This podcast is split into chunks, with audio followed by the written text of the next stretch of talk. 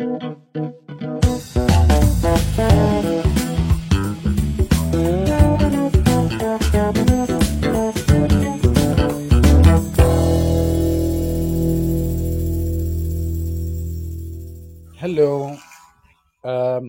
بس يعني الموضوع شيق جدا صراحه، وبالنسبه لي انا بحب الموضوع ده جدا لان بشتغل بصفه يوميه على مع المهاجرين وكده زي ما ممكن اتكلمت قبل كده. آم، انا الصراحه كان عاجبني جدا مداخله آم، I think محمد او محمود من بروكلين، آم، لانه آم، انا كنت عاوز اطلع صراحه اعمل تشالنج شويه لفكره هو ايه العقول، آم، لانه احنا متعودين على ان العقول هم الاكاديميكس والريسيرشرز والساينتستس، لكن بنلاقي مثلا بلد زي كندا واستراليا مثلا، وحتى كمان دكتوره اسماعيل قالت على بريطانيا انه في في تعريفات وزاره الهجره انه السكيلد وركرز مش دايما بيبقوا، يعني احنا مثلا عندنا في كندا لو انت ممكن تعرف كسكيلد وركر لو انت طبيب او طبيب او صيدلي او مهندس او كده، بس هتاخد اقل بوينتس بكتير عشان انت تيجي، يعني هتعامل ان انت سكيلد وركر او حد عندك عماله او انت عماله ماهره، أم، اقل بكتير من ال آه، بيسموهم التريد وركرز او الابرنتسشيب، الناس اللي هم بي... آه، الحرفيين او اللي عندهم عماله آه، يدويه. آه، فالتعريفات آه، دلوقتي في البلاد آه، بتتغير، آه، او تقييم حتى لو آه، في اعتراف انه الاكاديميك ساينتست وكده آه، اساسيين في المجتمع، لكن آم، احتياج المجتمع الحالي ليهم آم، ممكن يكون آم، بيبقى اقل بكتير من الناس عندهم حرف يدويه آه، او كده. ف- فبرضه انا كنت عاوز أ- بس يعني اعمل تشالنج في الموضوع ده، هو الموضوع ايه هي البرينز يعني او ايه هي العقول. كمان كان في فكره عاوز اعمل لها تشالنج، هي فكره انه ال- آم، على فكره احنا مش واخدين بالنا ان في هجره عقول داخل مصر، في برين درين من جوه مصر، يعني الشخص بيبقى قاعد شغال، يعني لانه كمان كمان فكره البرين درين آم، اساسا آه، او كتير آه، آه، اساس الفكره انه الناس آم، بتقتلع من او بتجبر بطريقه او اخرى ب- باسباب اقتصاديه في ال آم، في الاساس ان هم يسيبوا البلد الام ويروحوا بلد تانية، آه، وعقولهم تفضل في هذه البلد، آه، تعطي لهذه البلد آه، الجديد آه، ثقل او او آه، اكتر يعني. لكن اللي بيحصل دلوقتي احنا واخدين بقى- في ناس كتيرة عايشين باجسادهم وعقولهم داخل مصر، ولكن اقتصاديا كفاءتهم بتروح لدول تانية.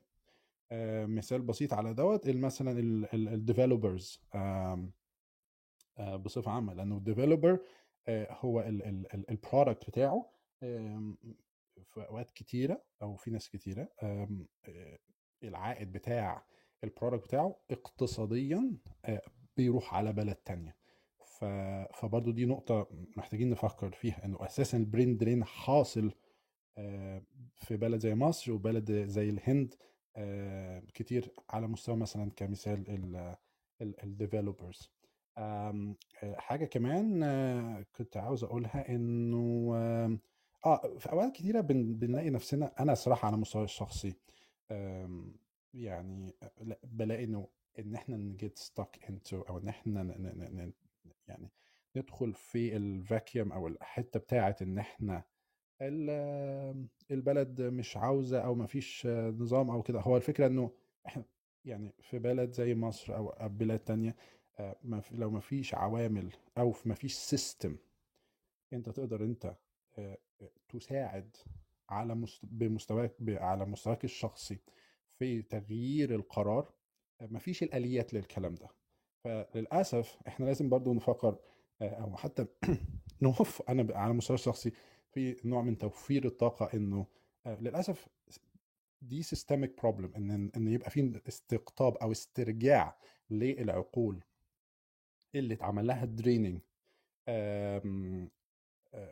ده آم، بيقع على عاق- ع- عاتق السيستم، فدي سيستميك بروبلم هنقعد نتكلم فيها كتير ونقول السيستم كده. هو احنا مثلا عندنا هنا مثلا بتلاقي في جامع بتلاقي في جامعات مصرية كتير بتبقى عاوزة تيجي تعمل آم آم نوع من الكولابوريشن مع جامعات كندية علشان تاخد التايتل انه لما الشخص دوت يجي يقول مثلا انا واخد ديجري مع الجامعات المصر من الجامعات الكندية. في اجتماعات هنا بتحصل، احنا عندنا العاصمة الكندية قطن وصالة، يعني بتلاقي انه ناس بتبقى جاية من مصر اصحاب قرار عشان تقدر تعمل الكولابوريشن او تاخد الديلز دي مع الجامعات الكندية. ما عندهمش اي نوع من الاستعداد لسمع الانتقادات، هم فاكرين ان هم احسن حد في الدنيا و مش محتاجين يغير، هم بس جايين عاوزين يعملوا الديل بتاع مع جامعة من الجامعات الكندية ويرجعوا مصر بالديل دوت يحطوه على الديجري اللي هم بيدوها للطلبة في الجامعة دي او في البروجرام ده وخلاص. للأسف هنا علشان الحاجات دي تتعمل او الكولابوريشنز دي تتعمل او كده، انت محتاج ان انت تبقى مستعد لسماع النقد، مستعد ل لحاجات كتير، او مستعد ل rigorous process of evaluation، عملية طويلة ومضنية من التقييم علشان تقدر توصل ل ان اسم جامعة كندية تتحط على الديجري بتاعتك. لكن للأسف في اجتماعات متعددة الواحد شافها مفيش استعداد لهذا لهذه المساحة من النقد من الجانب او من الممثلين او اصحاب القرار اللي بيبقوا جايين عاوزين يعملوا الديلز دي مع جامعات كندية. نقطة فالسيستميك بروبلمز دي اللي موجودة في السيستم في مصر للأسف انا مش شايف انها هيبقى في حل على حتى على الاقل على المستوى القريب فيها، يعني فمش محتاجين نتعب نفسنا فيها الصراحة. يعني الحاجة التانية اللي عاوز اقولها انه انا شايف بقى ان في نتائج ايجابية جدا من البرين درين و... وفكرة انه ما يسمى بالقومية والوطنية وال... وال... وال... والهوية والحاجات دي آه... للأسف بي... بيتعمل بتعمل emotional manipulation آه... لناس انه لازم لا انت تفضل في بلدك واصلك ووطنك وتع... انت كإنسان آه... آه... وخاصة لو انت آه... انت لازم تتحسس انك مبدع وانك ليك مكان على هذه ال... على هذه الارض whether اتقال عليك skilled worker او لا، whether اتقال عليك انك عندك عقلية او لا، او انت برين يجب ان يستقطبه او لا.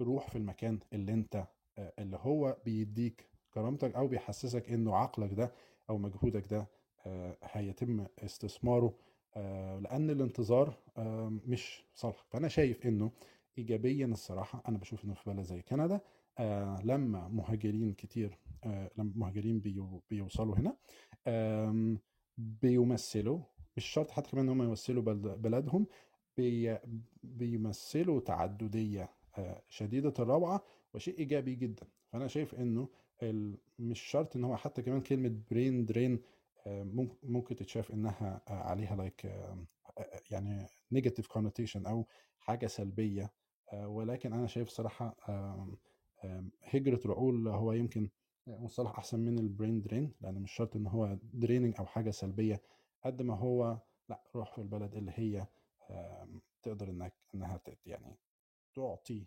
قيمه اكثر لعقلك ومهاراتك، ومش لازم الالتفات لما يسمى ب او الدخول في المانيبيوليشن او الضحك على العقول انه لازم لا تقعد وانه بلدك اولى بيك وكل هذه الاشياء. المفروض ان البلد لو اولى بهذه الاشخاص تعمل تغيير جذري انه الشخص يبقى حاسس ان هو انا محتاج اقعد في هذه البلد لان انا عندي فرص، مفيش فرص روح للمكان اللي فيه فرص. بس شكرا مساحة وموضوع ممتاز. شكرا يا ماركوس. طيب دكتور مأمون مساحة حضرتك أخبارك إيه؟ منور، يا رب تكون بخير. ازيك ازيك يا محمد، أخبارك؟ الحمد لله. طيب اتفضل فندم. ازيكم جميعا. يعني طبعا التوبك جميل وممتاز والناس قالت فيه كلام مفيد. أنا يمكن همشي شوية مع كلام شيخنا ماركوس يعني، وأكمل عليه شوية. وهي فكرة إنه يعني ليست بالضرورة فكرة الهجرة بشكل عام وهجرة العقول هي موضوع سيء، لأن أعتقد في تصوري لو إحنا بنفكر في مجتمع زي المجتمع المصري يمكن محتاجين الخمسين سنة الجاية اللي هاجر فيها عدد كبير من البشر و... ويتعلموا كويس ويتدربوا كويس، وأولادهم بعد كده بيتعلموا بشكل أفضل منهم شوية، وإذا ما قرروا يرجعوا في يوم من الأيام فهيرجعوا هم يعني better equipped أو مهيئين لبناء مجتمع أفضل. فهو مش يعني زي ما قال ماركوس ما هيش مسألة سيئة، لكن في شوية أسئلة المفروض إن إحنا نسألها. واحد إنه يمكن تسميتها الحرب على الموهبة بشكل عالمي، هي نوع يعني عالمية في تكوينها، يعني كل الدول بتحاول تتخانق على جذب التالنتس ليها. فهل أنت جزء من هذه المعركة العالمية لجذب العقول؟ وضع على الأقل في حالتنا إن إحنا مش جزء منها ومش مهتمين بإن التالنت يبقى موجود، لأنه البيئة الحاضنة مش مش بيئة تحتفظ بالتالنت. دي واحد. اتنين، لو الواحد اتكلم مثلا، لو اتكلمت بشكل شخصي مثلا إن أنا درست في جامعات كويسة وغيره، do I want to go back to Egypt؟ بروح هناك مثلا أقدر أعيش في مصر مرة ثانية؟ I don't think so. لا يعني مش لأني أنا ما أقدرش أعيش، قد يعني أنا فيها جزء يقدر يعيش. يعني مشيت من مصر واحد وعشرين سنة، دلوقتي ستين سنة، فمسألة إن أنا أقدر أعيش في مصر آه ممكن ممكن بس هل بناتي يقدروا يعيشوا في مصر؟ لا بالتأكيد لا. وهل أنا هكون شخص ظالم إن أنا أرجعهم من نظام تعليمي جيد إلى إنهم يرجعوا بحكم الوطنية يقعدوا في مصر شوية ويتعلموا اللغة وكل الكلام ده؟ يعني ده فيش ظلم شديد للجيل التاني من من المهاجرين. فهو في كمان أشياء كتيرة متعلقة بالشخص، مش ليس الشخص نفسه اللي اتعلم أو اشتغل أو قدر يطور منه مواهبه في الغرب، لأن هو مش لوحده في النهاية، هو اتجوز وعمل عيلة وبالتالي لديه التزامات أوسع. فهنا المسألة شديدة التعقيد. وبعد كده من من تجربتي يا محمد مثلا كنا كنا بنعمل دكتوراه وكان بيطلع لنا، كان عندنا ظاهرة كده، ودول معظمهم بيبقوا من السعودية وبعض دول الخليج كده، أقول لك يعني بعد ما يخلص دكتوراه بالعافية ويرمي الريزومي بتاعه في الجامعات المختلفة وما ليش حد يقول له ازيك، فيقول لك انا رغم ان الجامعات الامريكيه عرضت علي عروضا سخيه الا انني فضلت العوده من اجل ملكي ووطني. طبعا هو يكودن فيت وملقاش فرصه في السودان، بس هو بيعيشك في وهم انه فضل الوطنيه. فهو لو قدرت تبطل اللغه دي يمكن نستريح شويه برضه. وبعدين في كارثة تانية هنا في في المجتمع المهاجرين كمان، عندك المهاجر اللي مش متعلق بالوطن، إنما اللي هو فشل في إيجاد فرصة جيدة، ففجأة بقى رئيس منظمة المصريين بالخارج ومش عارف إيه، ولابد من تجميع المصريين حول مش يعني كلام من أبو ثلاث تعريفات. فهذه الكارثة اللي هي موجودة داخل أيضا جسم المهاجرين أو جسم العقول بتعمل حالة تلوث. يعني كل ما الناس يحاولوا يبعدوا ويهربوا من جو التلوث بتلاقي بتطلع الظاهرة الجديدة ولا بد من الارتباط بالوطن. يعني فكرة العلم والتعليم وتطوير الموهبة مش داخل في فكرة وطنية زي ما قال ماركوس، يعني إما أنت عايز تطور نفسك أو انت مشتبك عاطفيا مع فكرة الوطن. الاشتباك العاطفي مع فكرة الوطن بيخلق حالة من التلوث المصري في كثير من الأحيان المصريين التالنتد اللي بينجحوا في الغرب اللي هم مش مربوطين وطنيا. في ناس بترتبط وطنيا زي مثلا الدكتور فاروق الباز في آخر أيام بقى خلاص يعني بيفكر فكرة ان انا عايز اندفن في مصر. مش يوم ما يعمل كده تعرف ان الراجل ده ما بيشتغلش، بطل بحث. و... و... وبرضو عندنا آه كارثة اللي اتكلم عنها ماركوس شوية، فكرة التايتلز والايقونات وبتاع. يعني فاروق زي زي غيره من الباحثين في في قضايا الفضاء، واكيد فيه ادعي ان في خمسمية واحد مصري بيشتغلوا في المساحات دي، بس فاروق اخد فكره الشهره وبقى اهم واحد في في الناس اللي بيشتغلوا في الحته دي، مع انه ممكن يكون اقله، بس لدينا فئه من المصريين يا محمد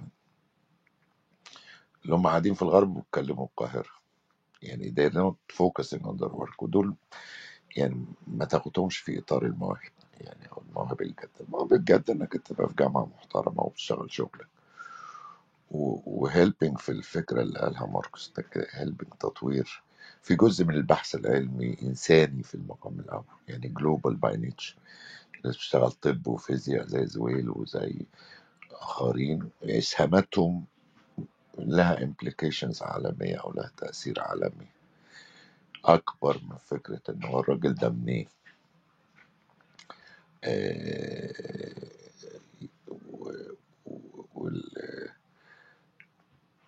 والعقلية الاحتفالية على الأقل خلينا ناخد زويل شوية. يعني زويل لما تقرأ اللي هو النوبل رول الليستة، زويل is an American researcher، يعني يعني في في البايو بتلاقي Egyptian American، بس هو يعني واخد نوبل as an American، بس بس عارف العقلية الاحتفالية والتطبيل إنه this is an Egyptian Nobel Prize مش مظبوط. يعني you can't your institutions مؤسساتها ما تقدرش تطلع نوبل باحث نوبل برايز، ف... فإحنا بنفضل نكذب على نفسنا. وأعتقد في حد اتكلم عن فكرة centripetal society و centrifugal society، في مجتمعات طاردة ومجتمعات جاذبة. يعني أعتقد بلد زي مصر هتتطور يوم ما تبقى جاذبة، يوم ما هتلاقي باحث من نرويج أو من أمريكا أو من السويد أو من الهند يقول لك أنا رايح أشتغل في مشروع الفلاني ده في مصر لأنه البيئة الحاضنة البحثية جيدة، مرتبي كويس، في مدرسة لأولادي كويسة إلى آخره، فأم going to go get a job in Egypt. إنما طالما أنت غير قادر على إنتاج هذه البيئة الجاذبة ف... فما تضيعش وقتك في الخناقه دي. يعني اعتقد الخناقه دي يا محمد خاسره في فكره البريندري. يعني انا نفسي كل المصريين يطلعوا كلهم عن بكره ابيهم ويتعلموا كويس ويرجعوا تاني لو بعد ما اتدربوا بشكل كويس. وانا بامانه جدا في تجربتي العلميه الاكاديميه يعني يمكن اللي حسن فرصتي في جت فرصه عمل في الغرب، وان انا اول حاجه عملتها ان انا فكيت كل اللي اتعلمته في مصر وبديت من جديد. يعني كل شويه الهاف هاف نوليدج دي المنظومه دي كلها فكيتها ورجعت اتعلم من تاني، عشان الواحد على الاقل يبقى له لازمه لما لما يقف قدام ناس محترم كده يقول كلام محترم. آه فالمساله شديده التعقيد، وانا اعتقد لو احنا عايزين نتناولها يمكن نتناولها في إطار يعني how Egyptians contribute to البحث العلمي في الدنيا كلها، زي يتطور المصريين نفسهم في الخارج بحيث يعملوا يعلوا سقف المعرفة، حاجات من هذا القبيل. إنما عشان تقول إن أنا والله I'm doing this عشان أرجع مصر أو عشان أعمل حاجة في مصر، أعتقد ده waste of time، لأنه لا البيئة الحاضنة جيدة ولا هناك مؤسسات بحثية جيدة. وحد كان بيتكلم على الأطباء والمهندسين وغيره، يعني أنت اللي بتجيبه هنا زي ما كانت الدكتورة بتتكلم بتجيبه من من طب القاهرة أو طب عين شمس أو بتاع، محتاج ريدوينج، محتاج إعادة إعادة تأهيل. يعني فكرة مفيش حاجة في الدنيا اسمها بكالوريوس طب على فكرة، يعني انك انت بتبقى اف دي يعني يعني حد معاه ما يساوي الدكتوراه في في في في الطب. بكالوريوس الطب دي حاجة اختراع مصري كده، معرفش إذا كان موجود في حتة تانية في العالم ولا لأ، ما عنديش معرفة بده. بس في المصريين اللي بينجحوا اللي هم بيقرروا إن هم تو ريستارت، يعملوا ريستارت مرة تانية ويعيدوا تركيب نفسهم. معلش هيرعب بالضلات، بس كل اللي أنا بقوله إنه يجب مناقشة الموضوع بعيدا عن فكرة ما تقولش ادتنا مصر وانت عايز ترجع ولا مش عايز ترجع. فكرة تطوير الذات وانك تبقى بني ادم ليك لازمة في المجتمعات اللي رحت لها، مع تمني بانه ولادك او ولاد ولادك او بناتك ممكن يرجعوا بعد خمسين سنة يبدأوا مشروع بحثي او مشروع علمي، او يبقى عندك كريتيكال ماس او مجموعة كبيرة من البشر تعلموا خارج السياق المصري اللي هو أساسه فكرة حرية الإبداع وحرية التفكير وحرية البحث العلمي، وإنه السما هي سقف الموهبة وكل ده. دول بيجوا متشربين بهذه القيم، ممكن يعملوا مجتمع علمي قد يفيد. سو فار يعني احنا هنخوض في المياه العكرة دي لمدة خمسين سنة جاي. شكرا. شكرا دكتور مأمون جدا لحضرتك. شكرا. آه دكتور مهند اتفضل.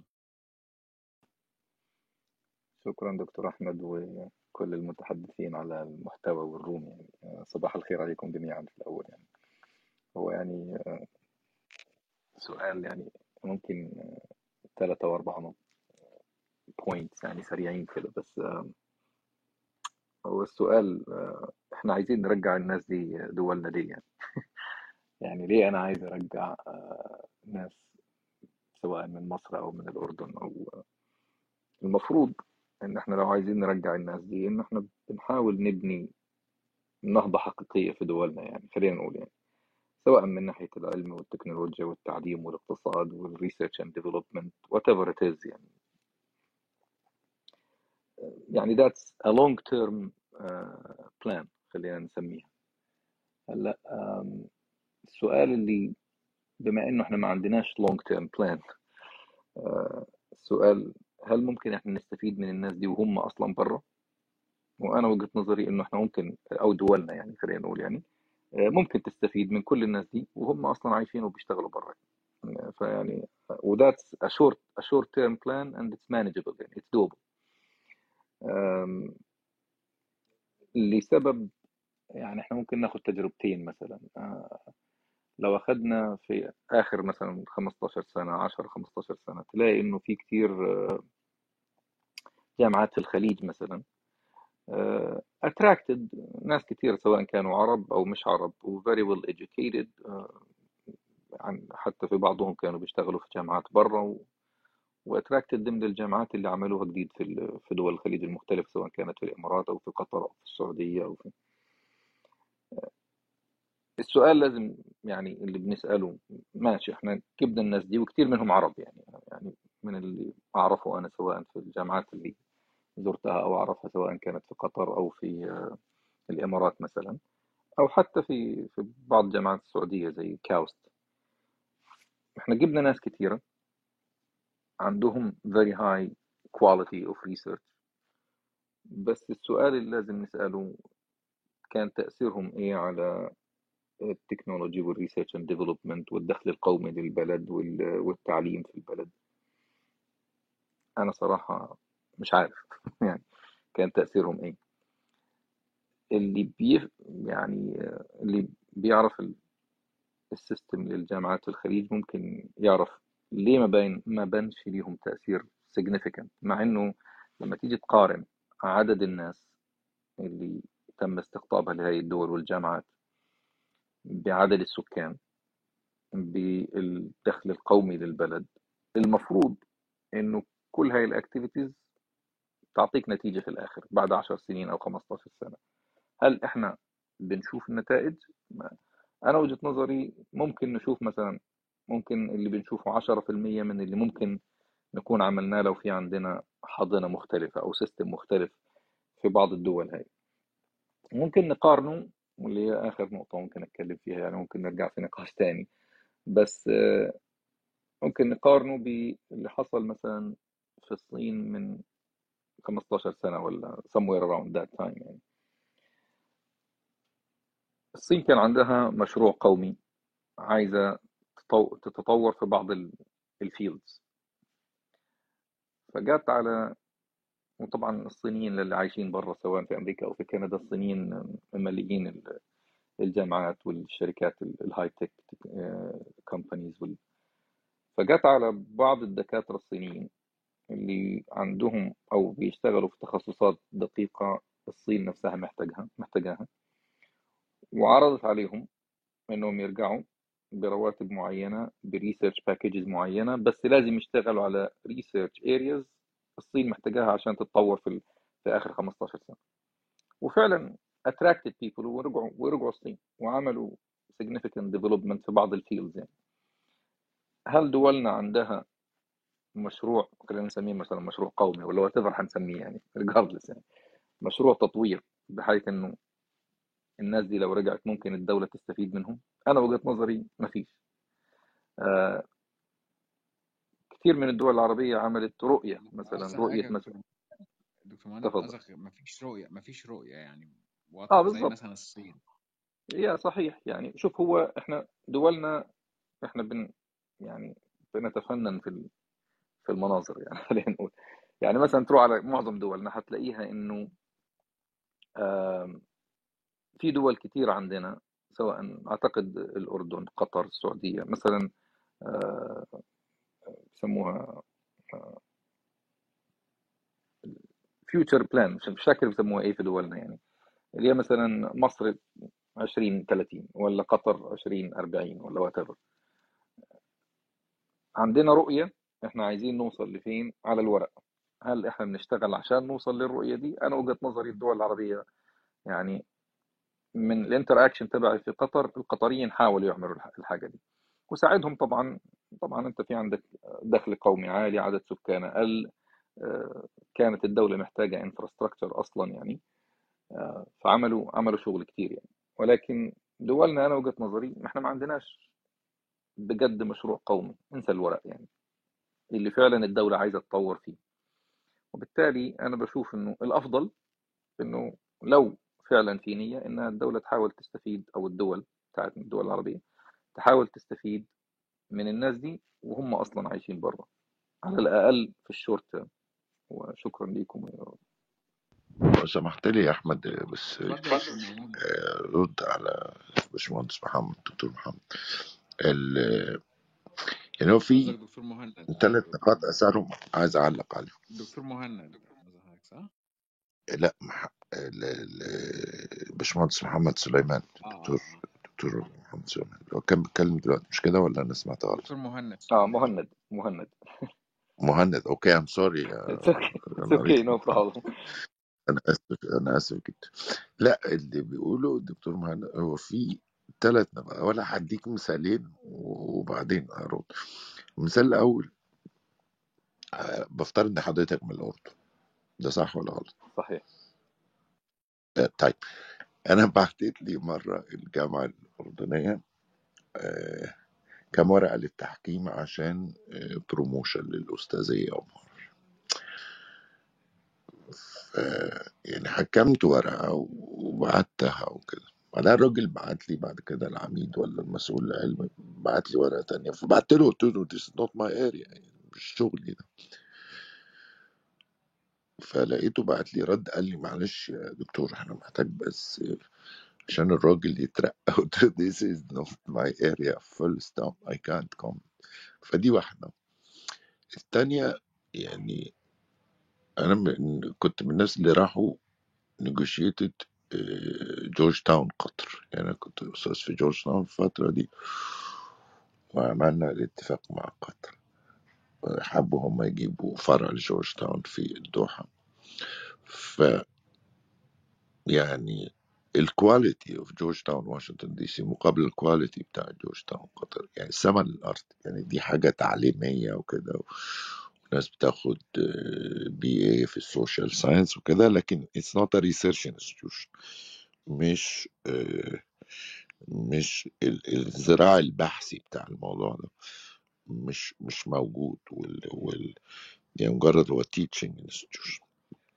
التالتة محمد اللي أنا لاحظتها يا مهند، التالتة اللي لاحظتها إنه في ناس بيبقوا talented وفعلا اشتغلوا في الغرب و they want to do a volunteer two years or something like that، فبيرجع بلد زي مصر أو الكويت أو كاوست في السعودية أو غيره، بيرجع بيدخل في السيستم بيحصل له ديبليشن كده، بيرجع بيبقى جزء من المنظومة المحلية اللي هي سقف معاييرها واطي جدا، فبعد سنتين دول بيرجع حمار يعني عايز يعيد فرمطة نفسه مرة تانية، لأنه خلاص بقى سوشيال أنيمال، ما بقاش باحث انيمور، بقى بقى كائن اجتماعي في في منظومه منظومه اساسها العلاقات الاجتماعيه وليس الكفاءه اللي هي البحثيه. فده انا بشوفه من ال يعني فكره المنظومه اللي انت بتدخل فيها، يعني الفرد لوحده is not enough عشان ينقل حاجه، يعني الفرد لابد أن يكون جزء من منظومة علمية لها معايير صارمة بتظبط القصة كلها. إنما أنت ممكن ترجع مصر دلوقتي one of the best talents ترجعه سنتين في مصر عشان يرجع تاني الغرب، محتاج إعادة تأهيل، محتاج rehabilitation مرة تانية.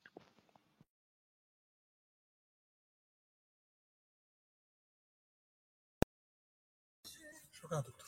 طيب دكتور نسيم اتفضل.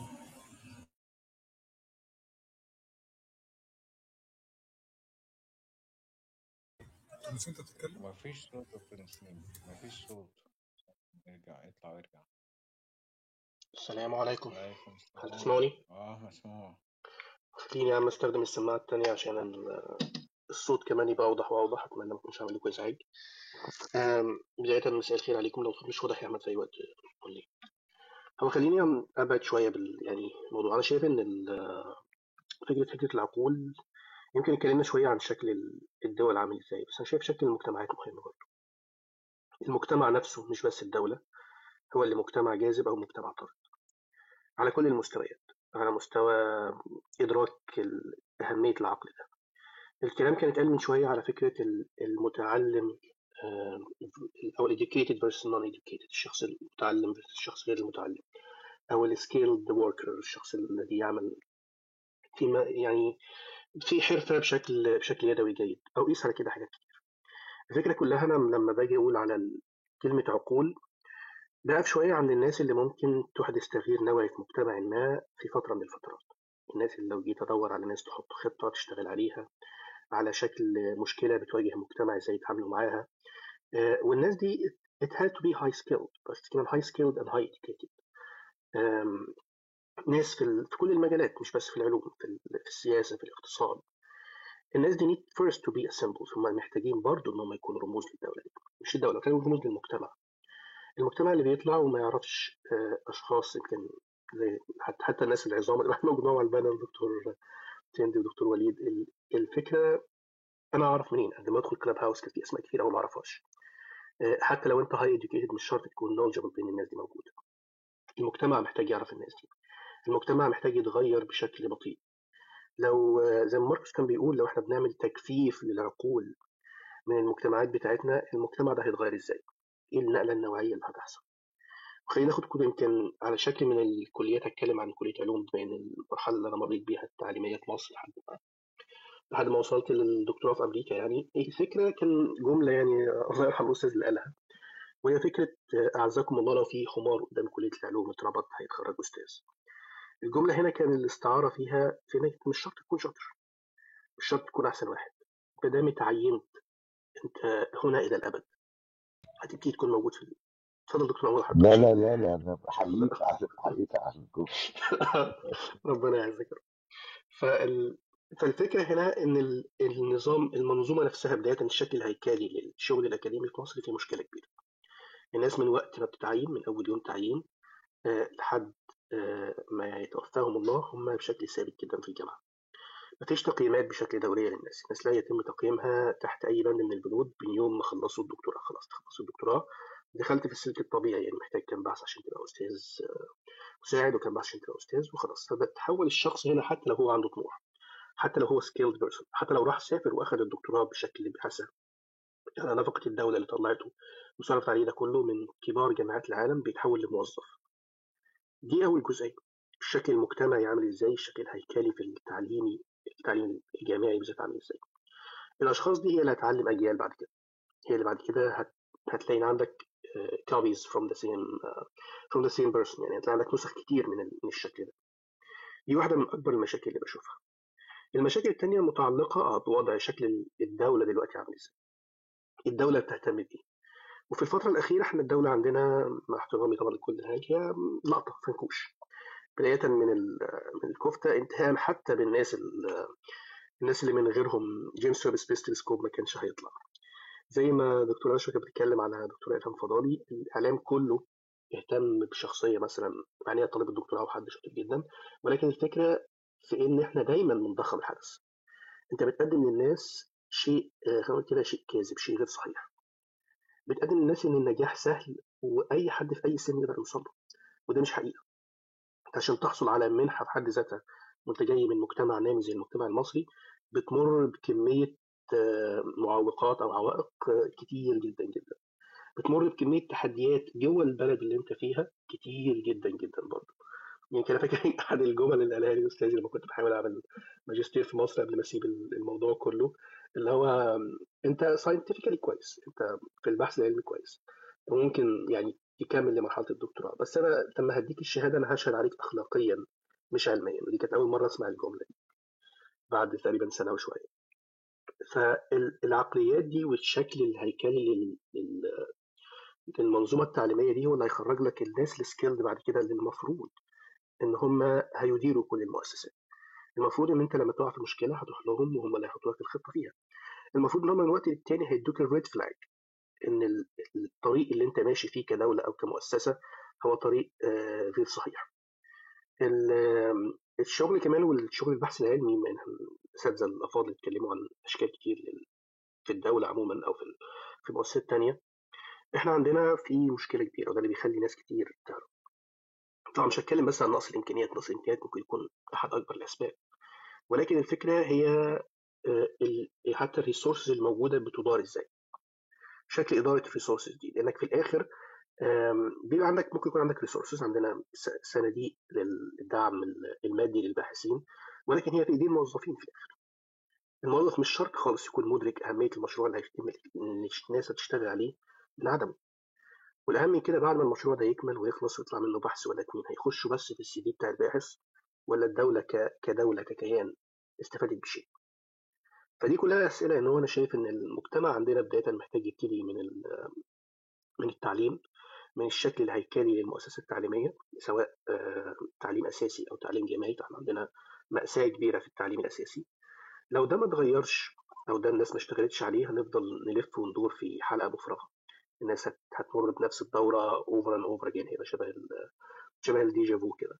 فمحتاجين ده يتغير، محتاجين إن العقول اللي اللي بتطلع بيه على الأقل نسبة منها تكون بتجد فرصة مقبولة محترمة داخل الدولة. لأنك لو كل العقول اللي عندك بتطلع وبتهرب من البلد خلاص أنت كل اللي بتعمله إنك أنت الناس دي الناس دي ذكية لأن هي ذكية، أنت ما قدمتلهمش حاجة في السيستم. يعني الناس الكويسة دي هي كويسة سواء كان في السيستم عندك أو بره.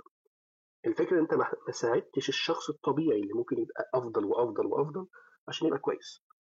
وده مش هيجي غير لما المؤسسات دي تكون موجودة، لما يكون في منظومة كاملة بتعمل مع بعضها. ولحد ما ده يحصل يعني اديني واديك ان شاء الله طول العمر هندعي وهنعمل اللي علينا و... وهنحاول نساعد الناس ان هي زي ما بيحصل في نادي علماء مصر او حتى الكلاب هاوس وبره كلاب هاوس، ان الناس تلاقي فرص افضل، ان الناس تتعلم بشكل افضل. لان مين عارف على الاقل الكريتيكال ماس بتاعت الاديوكيتد بيبل او الويل اديوكيتد بيبل ممكن تزيد، وده في حد ذاته ممكن يحصل تغيير في يوم من الايام. مش هطول عليكم وشكرا على الفرصه. اتفضل. بالعكس انت نورت جدا. طيب دكتور محمد صلاح ازاي حضرتك؟ دكتور محمد صلاح دي بتفكرني بحد عايز الله يرحمه صلاح. دكتور محمد صلاح محمد صلاح سامعني؟ اه طيب معلش انا بس الصوت حضرتك كان بعيد قوي. طيب السلام عليكم تركيبات انجينير.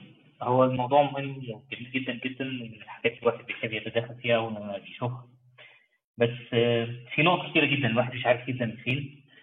بس يعني احنا ممكن ابدا اقول في حاجه دوت. زمان الواحد في ابتدائي كان بيدرس درس كده في الدراسات كان اسمه الهجره الداخليه والهجره الخارجيه، وكان في سؤال من الاسئله بتاعت عدل المشهوره جدا، عدل هجره الناس من الريف الى المدينه، وخدنا ساعتها البيئه الطارده والمجتمع الجاذب والمجتمع الطارد. للاسف الشديد الوضع الحالي في بتاع مصر ومجتمع مصر حاليا اصبح بيئه طارده لكل الكفاءات. في الفترة الأخيرة احنا شفنا ناس كتير جدا بتبدأ تهاجر لبره، والهجرة ابتدت بريت عالي جدا. في أطباء دلوقتي بقوا موجودين ألمانيا، إنجلترا، في أماكن تانية مختلفة، مهندسين. ألمانيا بقت أحد البلاد اللي بتجذب المهندسين، في مهندسين كتير جدا من مصر بقت تيجي هنا ألمانيا.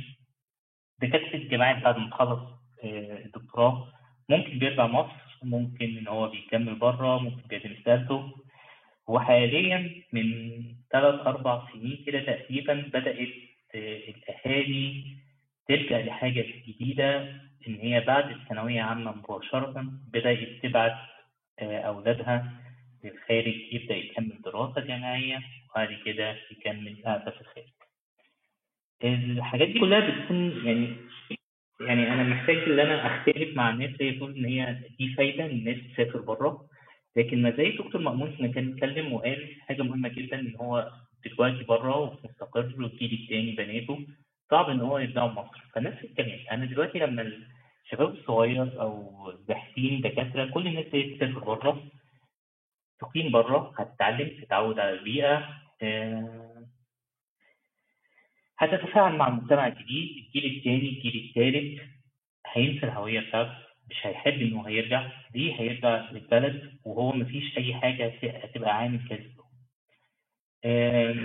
لو حبينا نتكلم عن الجامعات المصرية والكلام ده كله،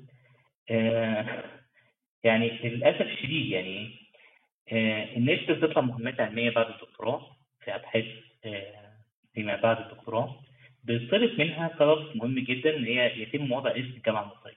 لا مش كده وبس، لا في بعض الدكاتره بيكونوا موجودين في الخليج او بيكونوا مسافرين بره اجازات غير مهمه علميه، بيطلب منهم ان هو يحط اسم الجامعه المصريه على الابحاث، والا مش الابحاث دي مش هتقدر يدخل بيها لجان ترقي الاستاذ مساعد او الاستاذ. اختلف مع الدكتور نسيم في حاجه مهمه جدا، ان هو الدكتور اللي هو اللي بيرجع بعد الدكتوراه آه بيقف عند حد معين وبقى اصبح مين؟ موظف. لا للاسف الشديد هو بيتعرض لكميه فرمطه اللي حصل له في عمليه الماستر او الدكتوراه اللي هو خده من بره. بيرجع ممكن يدخل في حاجات اداريه كتيره جدا ملهاش اي لازمه خالص. حاليا موجوده في مصر احد الحاجات الجديده اللي هي الاعتماد والجوده، عباره عن تسليف ورق ملوش اي لازمه. اي دكتور مخلص دكتوراه جاي من الخارج اول حاجه بيستخدمها ديت اللي هي الايه؟ الاعتماد والجوده. آه مفيش اي دعم بتقدمه الجامعات للحاصلين على الدكتوراه او هم الشباب في الماجستير او في الدكتوراه آه للنشر الخارجي. التمويل بتاعها ضعيف جدا جدا جدا وممكن ما يوصلش له من اساسه خالص. آه الصناعه نفسها مفيش اي تعاون ما بين الصناعه والجامعات. احنا للاسف الشديد مفيش عندنا ار ان دي في الشركات المصريه خالص. الشركات المصريه عباره عن يعني بيطبق التكنولوجيا، بياخد التكنولوجيا من خارج ويبدا يستخدمها عنده. مفيش حد بيبدا يحاول يعمل ديفلوبينج او ريسيرش وريسيرش وديفلوبينج لاي حاجه برودكت جديد او اي حاجه خالص، واللي بيعمل حاجه زي كده بيكون عدد قليل جدا. فطبعا الفرص هتبقى مين؟ قليله. آه كل الكلام دوت بيخلي الناس اي واحد شايف انه عنده فرصه بره يقدر يحقق فيها ذاته هيسافر. هيسافر بره، هيتعرض لبيئه جديده، عارف يحقق فيها نفسه، شاف نفسه بدات تتحقق، آه بس مجتمع جاذب له، هيفضل ان هو يدنه يعيش في الخارج. يرجع لمصر تاني ليه او يعرض ولاده ان هم يرجعوا من البيئه ديت تاني دي هتبقى مشكله. حاليا كان برضه في احد النقط اللي اتكلمتم فيها اللي هي الجامعات، وان الدوله بترفع ايديها عن التعليم و... وان دوت شويه للاسف شيء. التعليم من الحاجات المهمه جدا جدا جدا. آه... لو الدوله عاوزه ترفع ايديها عن التعليم يبقى لازم في مجانيه للمتفوقين، لان في المستوى الاجتماعي في مصر والمستوى المالي مش هيخلي الناس كتير جدا تقدر تكمل تعليمها، وهتقدر تفقد كفاءات كتيره جدا لو انت عاوز تدور على عقود عاليه. الدوله دلوقتي بدات رايحه في اتجاه الجامعات الاهليه، ووصلت فيها ان التنسيق بتاع الثانويه العامه للكليات الهندسيه والكليات الطبيه وكليه الطب على سبيل المثال، الطب كانت واصله ثلاثة وسبعين بالمية وهندسه كانت خمسة وستين بالمية. آه اي حد درس في الجامعات المصريه في الفتره الاخيره شاف المستوى بتاع الطلبه اللي طالع من الثانويه عامل ازاي، من الثانويه عامه عامل ازاي، اصبح مستوى متدهور ابسط حلول ممكنه. الجامعات في نفس الوقت الحالي كان احد وزراء التعليم العالي حب كده يطلع حاجه جديده وهو الام اس كيو، والام اس كيو طبقه على كل الكليات ولازم نتحل من اول لغايه اخر الام اس كيو. مفيش اي حاجه خالص تجيبها، لا مسائل اي دراسه اي حاجه خالص. فكانت من الحاجات المهات الموجوده في في الجامعات. وطبعا يعني الناس كانت قاعده تتكلم ويدافع عن كده، خاصه الكليات ذات الكثافه الطلابيه العاليه زي كليه تجاره وكليه حقوق الكلام ده كله. ولكن الطلبه للاسف الشديد بدات تعمل حاجه ثانيه. فبيفترض الام اس كيو انا عندي اربع اجابات، الاحتمال بتاعي انا اجيب الاجابه الصح خمسة وعشرين بالمية، آه وممكن مع شويه مجهود يبقى توصل ل خمسين. الرأفة في الجامعه او في الكليات هقدر وهنجح. الطالب بقى فقد الرغبه في التعليم، بقى عدد الطلبه اللي هي متميزه في الدفعه الواحده بدا يقل بطريقه كبيره جدا. ممكن ما تقابلش في الدفعه الواحده في واحد اثنين خمسه بالكثير جدا، ما يخلوش عن صوابع الايدين الاثنين. يعني ده لو انت الدفعه كانت ايه متفوقه جدا. آه لو نزلت بقى لتحت للتعليم الاساسي سواء ابتدائي اعدادي ثانوي، الكوارث اكتر واكتر. ومع نظام الثانويه العامه اللي قاعد كل شويه بيتغير، معرفش دلوقتي وصلت كام سنه او ايه بالظبط. آه ولادي لما جم معايا من اول بره كانوا هو بيدرسوا في مصر فرنساوي من جريد أربعة. لما جم هنا هوت اكتشفت ان هم بعد اربع سنين في في مصر في دراسه فرنساوي لقيتهم ما يعرفوش اي حاجه فرنساوي خالص. فدوت يعني كل الكلام دوت هو بيبين لك مستوى التعليم. هو بيبدا يحصل له عمليه تدهور، لما هيوصل له عمليه تدهور مستوى الكفاءات هتقل. لو انت عاوز تعمل جذب للكفاءات لو الكلام ده كله عندك خطه دي حاجه ثانيه خالص. لو ما عندكش اي خطه على مستوى على عشرة عشرين سنه هيبقى الوضع صعب جدا، وهيبقى الموضوع دوت هيبقى من مواضيع الخيال العلمي او الفكاهه اللي احنا بنتناقش فيها. شكرا ليكم. شكرا ليك جدا. طيب دكتور وليد زي حضرتك اخبارك ايه؟ اتفضل يا فندم نور. دكتور وليد هو الصوت واضح يا جماعه؟ طيب ولا لا؟ دكتور وليد اتفضل حضرتك يا دكتور وليد.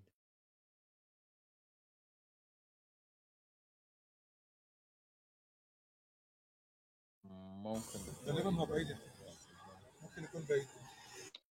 محدش طايقكم انتوا والله، انتوا عاملين مشاكل كتير. شور شور يعني مثلا دكتور نسيم ودكتور مهند ودكتور صلاح ودكتور نشوى ودكتور وليد. يعني انا فعلا كنت بدور على التليفون الناس من كتر ما انا قاعد بسمع نسيت انا حاطط التليفون فين. مساء الخير. مساء النور. ازيك يا دكتور اخبارك ايه؟ مساء الورد يا دكتور. طيب آه... دكتور الاول طيب الحقيقه والحمد لله انا كويس، انت عامل ايه كده يعني يعني لغيني كده لغيني. ما هو ده منهجية مش علمية دي. مساء الفل يا نور. مساء الفل للجميع. أنا الحمد لله كويس، رجعت إلى إلى قواعدي سالما وبستشفى بقى من الست أشهر ونص اللي قضيتهم في الشرق الأوسط.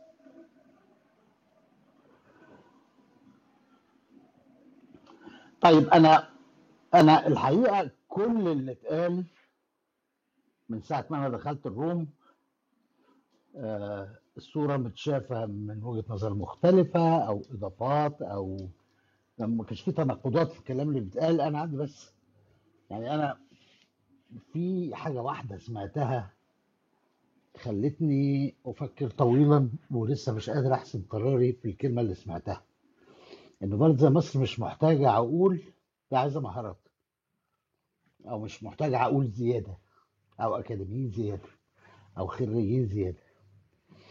و... وده بيخوفني، لانه فكره الخريج ده آه لا تمثل في عقل من من من يطرح هذا الطرح، لانه الشهاده دي عباره عن رخصه لممارسه حاجه، مش مش اداه المفروض انها بتبني الوعي العام وبترتقي بيه في اي بلد. يعني في معظم بلاد اوروبا لو انت عايز تفتح شركه من فرد واحد، شركه صغيره او متوسطه، آه اللي عنده مؤهل متوسط غير اللي عنده مؤهل عالي، وكذلك في بعض الدول برضه في فتح حسابات البنوك. آه فأنا فكرة إنه الشهادة دي مجرد رخصة لممارسة عمل، أنا متوتر شوية من ناحيتها، لأنه هل الشهادة بس إن أنا أطلع تجارة إنجليش، يعني أعرف تجارة وشوية إنجليش، ولا المفروض إنه فترات دراستي لو تم تناولها ووضع سياستها بشكل سليم المفروض انها بتزود من قيمتي ككائن في كل حاجه. فدي الحته اللي انا اللي انا ام ستيل باتلينج فيها. انما بشكل عام اصل احنا بنناقش قضيه اتحسمت من يجي ألف وشويه سنه، يعني بدايه نهضه اللي حصلت في العصر العباسي بدات بالترجمه، وبعدين بداية النهضة في أوروبا برضو بدأت بالترجمة.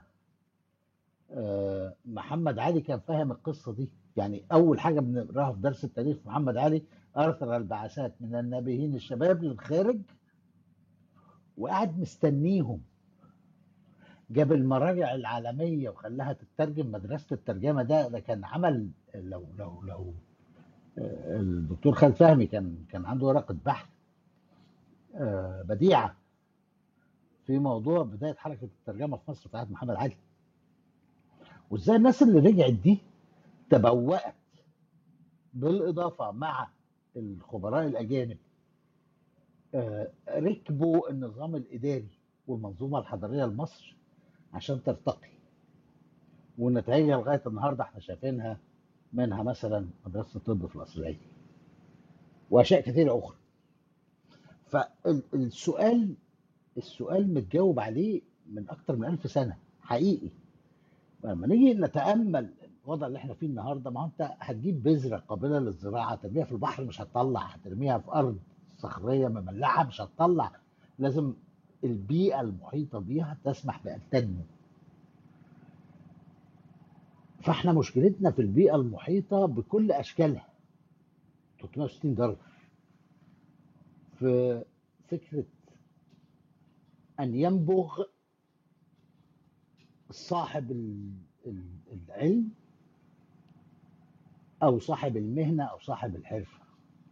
الفارق بس زي كده عبد الفتاح باشا عمرو لما كان بطل العالم في الاسكواش، كان يقف ويلعب الكورة يجري أي لعيب في الدنيا ويكسبه هو واقف، لغاية ما طلع له واحد باكستاني ما سابش كورة لو جري عليها، فانتهت أسطورة عبد الفتاح باشا عمرو. المجهود، المثابرة، الهدف. وإذا كان من من أكبر مساوئ عصر مبارك، ودي الحقيقة عن خبرة قريبة يعني مش مش تحليل، كان مبارك لا يحترم العلم ولا علماء من أيام ما كان قائد قوات جوية، آه لدرجة انه كان في طريقة معقدة للحسابات في مقارنة القوات. سافر ضابط من مصر قعد سنة وشوية في روسيا لدراسة تلك المعادلات المعقدة جدا اللي هي اساس كل اللي بيتحط على الكمبيوترز النهاردة من المقارنات العيارية. كان دايما مع ان الراجل ده كان حبيبه، يعني كان يقول ايوه الراجل بتاع نظرية الاحتمالات جال معهم باستهزاء. وده رمى في مجتمع مأزوم في مجتمع مهزوم، في مجتمع فقد خارطته الحضارية لأكثر من خمسمائة سنة بفعل فاعل، وصلنا في الآخر لقيمة العلم والعلماء. يعني أكثر حاجة في النقاشات الحامية تلاقي أول واحد يقول لك ما تنظر ليش، أنا عايز أشوف حاجة على الأرض، هات من الآخر. دايما وصلنا لدرجة إنه أولا وثانيا وثالثا أصبحوا غير موجودين، وبنبدأ كل حاجة بنعملها من رابعا. زي مثلا فكرة عدم الاعتداد بالدراسات الجدوى.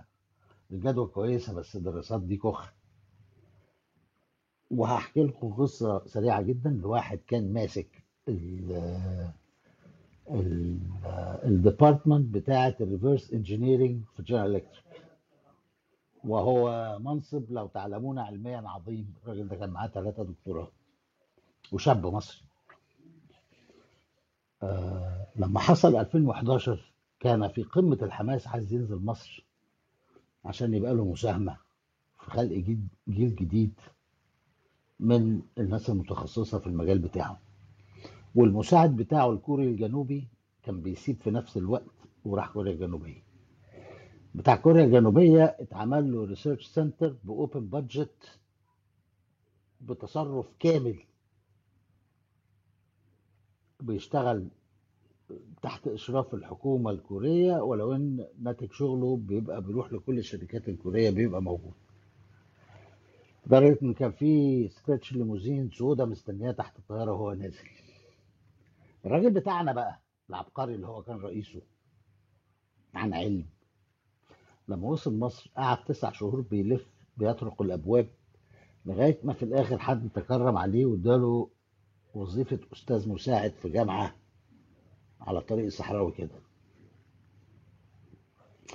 حصل الصدام بعد ثلاث أشهر لما لقى الأوراق العلمية والثيسس المشروعات بتاعت الناس اللي عايزة تتقدم للدراسات العليا في البي اتش دي، لقاها مسروقة بشكل بشكل فاضح.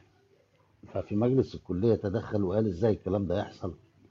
كان الرد المباشر من الجميع كل عيش.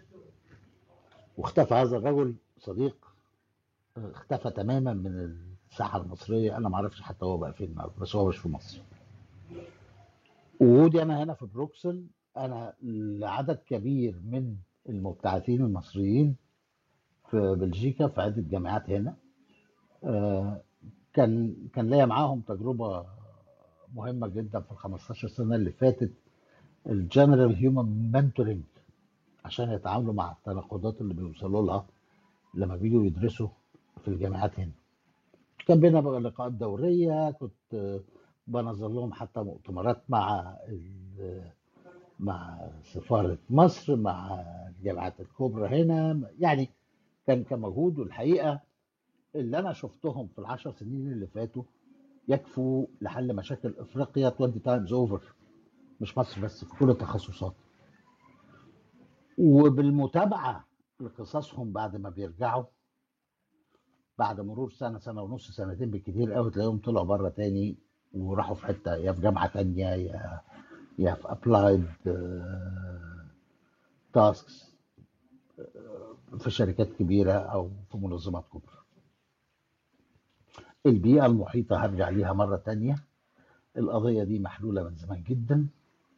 وإذا كان من الأمر إنه أكبر مصدر لينا للعملات الأجنبية في مصر هو تحويلات العاملين في الخارج، فالأحرى بنا كدولة إنه جزء من تلك المهارات يتم تنميتها بشكل حقيقي، بحيث إن أنا أقدر أضاعف أو أخليه حتى ثلاث مرات عدد المصريين اللي بيعملوا في الخارج، لأنه له تأثير كبير جدا على الاقتصاد المصري.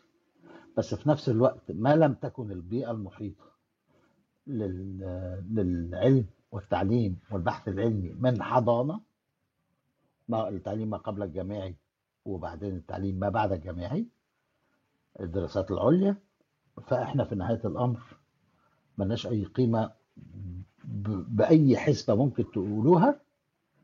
العلم كان دائما بداية النهضة على أي أمة كبيرة ودروس التاريخ معروفة. آه أنا أراهن إنه تسعين بالمية من أي حد عنده أقل من خمسة وعشرين سنة في مصر ما يعرفش مين الدكتور مصطفى كمال مشرفة. ما يعرف يمكن اسم طه حسين بس ما قرالوش كتاب. ونماذج أخرى وأخرى وأخرى وأخرى وأخرى. وللأسف الشديد بدل ما المتميزين في العلم والبحث العلمي يبقوا نجوم في المجتمع في الإعلام ويتم تصعيدهم علشان اليوم بالمثال، هديكم مثل واحد بس حصل، انه في القرية والمركز اللي جاي منه محمد صلاح الشباب بيترك المدارس في الإعدادي وفي الثانوي وبيروحوا للمدارس الخاصة لكرة القدم عشان المثل الأعلى بتاعهم محمد صلاح. مع حبي وتقديري واحترامي وعشقي لمحمد صلاح، لما يبقى المثل هكذا ويبقى النتيجة إن الولاد بيطلعوا من التعليم، إحنا عندنا انحراف شديد جدا. والانحراف الشديد ده ما هوش بس في مجال التعليم، البيئة المحيطة في كل مجالات الحياة، إحسان الإنسان، إحساس الإنسان بأدميته، إحساس الإنسان بأهميته.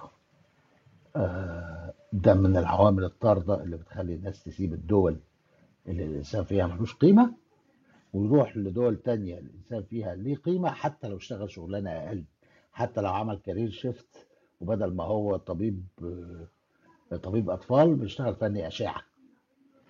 ودي الأمثلة شفناها في حتت كتير جدا. فتاني هقفل باللي بدأت بيه، المعضلة دي كلها محلولة من أكتر من ألف سنة، ومحلولة في مصر من حوالي مئتين مئتين وخمستاشر سنة، وبالرغم من ذلك ما زلنا في تلك الدائرة الجهنمية. شكرا جزيلا. شكرا وليد. الموضوع ده موضوع تقيل يعني، وشكرا على على الروم دي، العنوان اكثر من رائع الصراحه. و... وانا ببص على الموضوع ده من اسلوب مختلف يعني. ازاي ببص عليه من اسلوب مختلف؟ يعني مثلا هتكلم على مصر هنا، دايما بنيجي بنقول مصر عظيمه بناسها، عندنا طه حسين، المشهد، جمال حمدان، نجيب محفوظ، يعني اسامي اسامي كبيره واسامي تقيله والواحد فعلا بيفتخر بيها. بس لما بنيجي بنبص على على الاسامي العظيمه دي وغيرهم طبعا يعني، بنلاقي ان في حاجه تقريبا حاجه مشتركه، ان الناس دي مش نتاج يعني مش نتاج المنظومه الفكريه والثقافيه بتاعه ما يقال عليها ثوره اتنين وخمسين، وهو كان انقلاب على الملكيه الصراحه تماما. الناس دي اتعلمت في في منظومه فكريه مختلفه، او ما تبقى من حطام المنظومه الفكريه والثقافيه دي لحد ما يعني غراب اتنين وخمسين مسك وعشش، والمنظومه الفكريه بتاعته اللي هدمت الدوله ابتدت تبقى موجوده. دلوقتي بقينا نعاني ان احنا فعلا ما بين كل فتره زمنيه والتانيه بنلاقي فلتة، حد طالع اه بالعافيه يبقى يبقى مثال يحتذى به. انا دايما بشوف ان المشكله هنا مشكله، يعني خليني خليني اجيبها من ناحيه ثانيه. انا انا الحمد لله انا انا عشت واشتغلت في مصر، وكان عندي حظ ان انا اطلع واشتغل في في بلاد بره مختلفه، وكنت بشوف المصريين بره الصراحه بينجحوا، وبشوف برضو من حتة تانية يعني الإيرانيين برضو ناجحين جدا بره. اه طبعا الواحد بيشوف ناس عرب، سوريين، لبنانيين، الحاجات دي كلها. بس دايما كان الانديكيشن، دايما بلاقي ان اللي اللي بينجح بره هم المصريين وال- والايرانيين، بيبقوا يعني نبغات، سواء كان آه، في ال- في ال- في الهندسه، في ال- في الكمبيوتر، في الطب، في الحاجات دي كلها. آم، وكان دايما كنت بفكر، اللي هو كنت بتساءل يعني هو ايه ال... ايه ال... ليه حاجه زي كده؟ ليه يعني دايما ب- بنطلع حتى ال- المصري لما يعني مهما كان، أنا مش بتكلم بس على آم، آم، مهن آم، محتاجه محتاجه دراسه وتخ... يعني انا يعني حتى النجارين بره، ال... ال... ال- العمال ال- الحرفيين برضو بيبقى لهم حاجه مختلفه. وكنت دايما بفكر باسلوب ممكن يكون شعباوي شويه، اقول اصل المصري عنده جين مختلف، آه، المصري ذكي وفطن وحرك والكلام ده. ولكن ابتديت افكر شويه، اللي هو ايه، احنا جيل اللي هو الجيش قال لك اتصرف، انت تجيب ده تحطه على ده علشان تعرف تعمل ده، لانك انت ما عندكش لا آه، موارد ولا اي حاجه تقدر تخليك تبدع، انت بتشتغل باللي تحت ايدك، الامكانيات ضعيفه ومتهالكه. والصراحه ده بيبين الذكاء وبيبين الفطنه. احنا دلوقتي ال- المشكله، كل المشكله ان في مصر للاسف ال- ال- اللي بيتقال عليهم آه، في وضع قيادي دول نتاج اتنين وخمسين. انا انا اتعاملت في حتت كتير في مصر، آه، وكنت بشوف ان اللي هو مدير قطاع مش عارف ايه، تبص تلاقي آه، يعني دماغه ممسوحه خالص، مفيش اي حاجه. وفي جيل كده اللي هو الجيل اللي سبقنا مختلف تماما عن الجيل بتاعنا، ودي حاجه متهيألي احنا لازم نفكر فيها ونقف عندها شويه. الجيل اللي سبقنا ده آه، مش ما عندوش اي نوع من انواع ان هو آه، ان هو يبقى عنده الفضول ان هو يتقدم، لا هو كده وما فيش احسن مما كان وبتاع وك- يعني هي المنظومه ماشيه كده، واحنا ماشيين بالاقدميه مش ماشيين بال- بالكفاءه. آه، ودايما بيبقى فيه صراع ما بين الجيل بتاعنا والجيل اللي هو ال- ال- الاصغر منا، ان هو بيحاول يقول والله العلم او التجارب المكتسبه بتقول عكس كده، والجيل التاني برضه قاعد وماسك ومثبت ويقول لك لا انا المدير وكلامي هو اللي هيمشي، وتلاقي في الاخر س- القطاع بتاعه فشل او الاداره بتاعته بتبقى فاشله وهكذا. للاسف ال ال الواحد يعني مش عارف انتوا، احنا مفيش للاسف، لو احنا بنتكلم على آه، تقدم الشعوب بيتقاس بالفن، انت اتفرج على الفن في مصر شكله عامل ازاي، يعني حزمني يا وقشطه يابا والحاجات الغريبه دي. ده الفن اللي, اللي بيتقدم، بعد ما كان الفن بتاع الريحاني مثلا إيه، انت بعد ما كان عندك آه، آه، ناس بتكتب شعر وفنانين بيلحنوا وبتاع والكلام ده، انت بقى عندك دلوقتي السح الدحم بو وما شابه. الغريب بقى في الامر ان الجيل بتاعنا والجيل ال- ال- اللي جه بعدينا ده آه، احنا بنعافر، وفعلا يعني ب- ب- ب- ب- بننحت في الصخر، علشان الجيل اللي قبلينا ده قاعد ومثبت وما عندوش اي قابليه تماما تماما ان هو يسمع اي نوع من انواع النقد البناء. بالمره انت روح روح اي حاجه، روح يا عم بنك مصر، ك- شوف حد شاب صغير بيتعامل معاك ازاي، وروح اتكلم مع مديره، شوف الكلام مع مديره بيبقى شكله عامل ازاي. ده نتاج الشاويشية والعسكر ال- ال- ال- ال- اللي مسكوا البلد ووصلونا إلى هذا الحد. الجيل اللي فات ده كان اخره بيخلص شغل يرجع بيته الساعه ثلاثة يتغدى وينام ويصحى يطلع يقرب في عياله وبتاع. احنا احنا المنظومه نفسها كلها غلط تماما. انت مطلوب منك انت علشان تبقى بني ادم محترم انك انت تطلع وتخلص ثانويه عامه وتروح حاجه مهببه كده اسمها مكتب التنسيق، ومكتب التنسيق هو اللي يقرر انت تخش جامعه ايه ويرسم لك مستقبلك.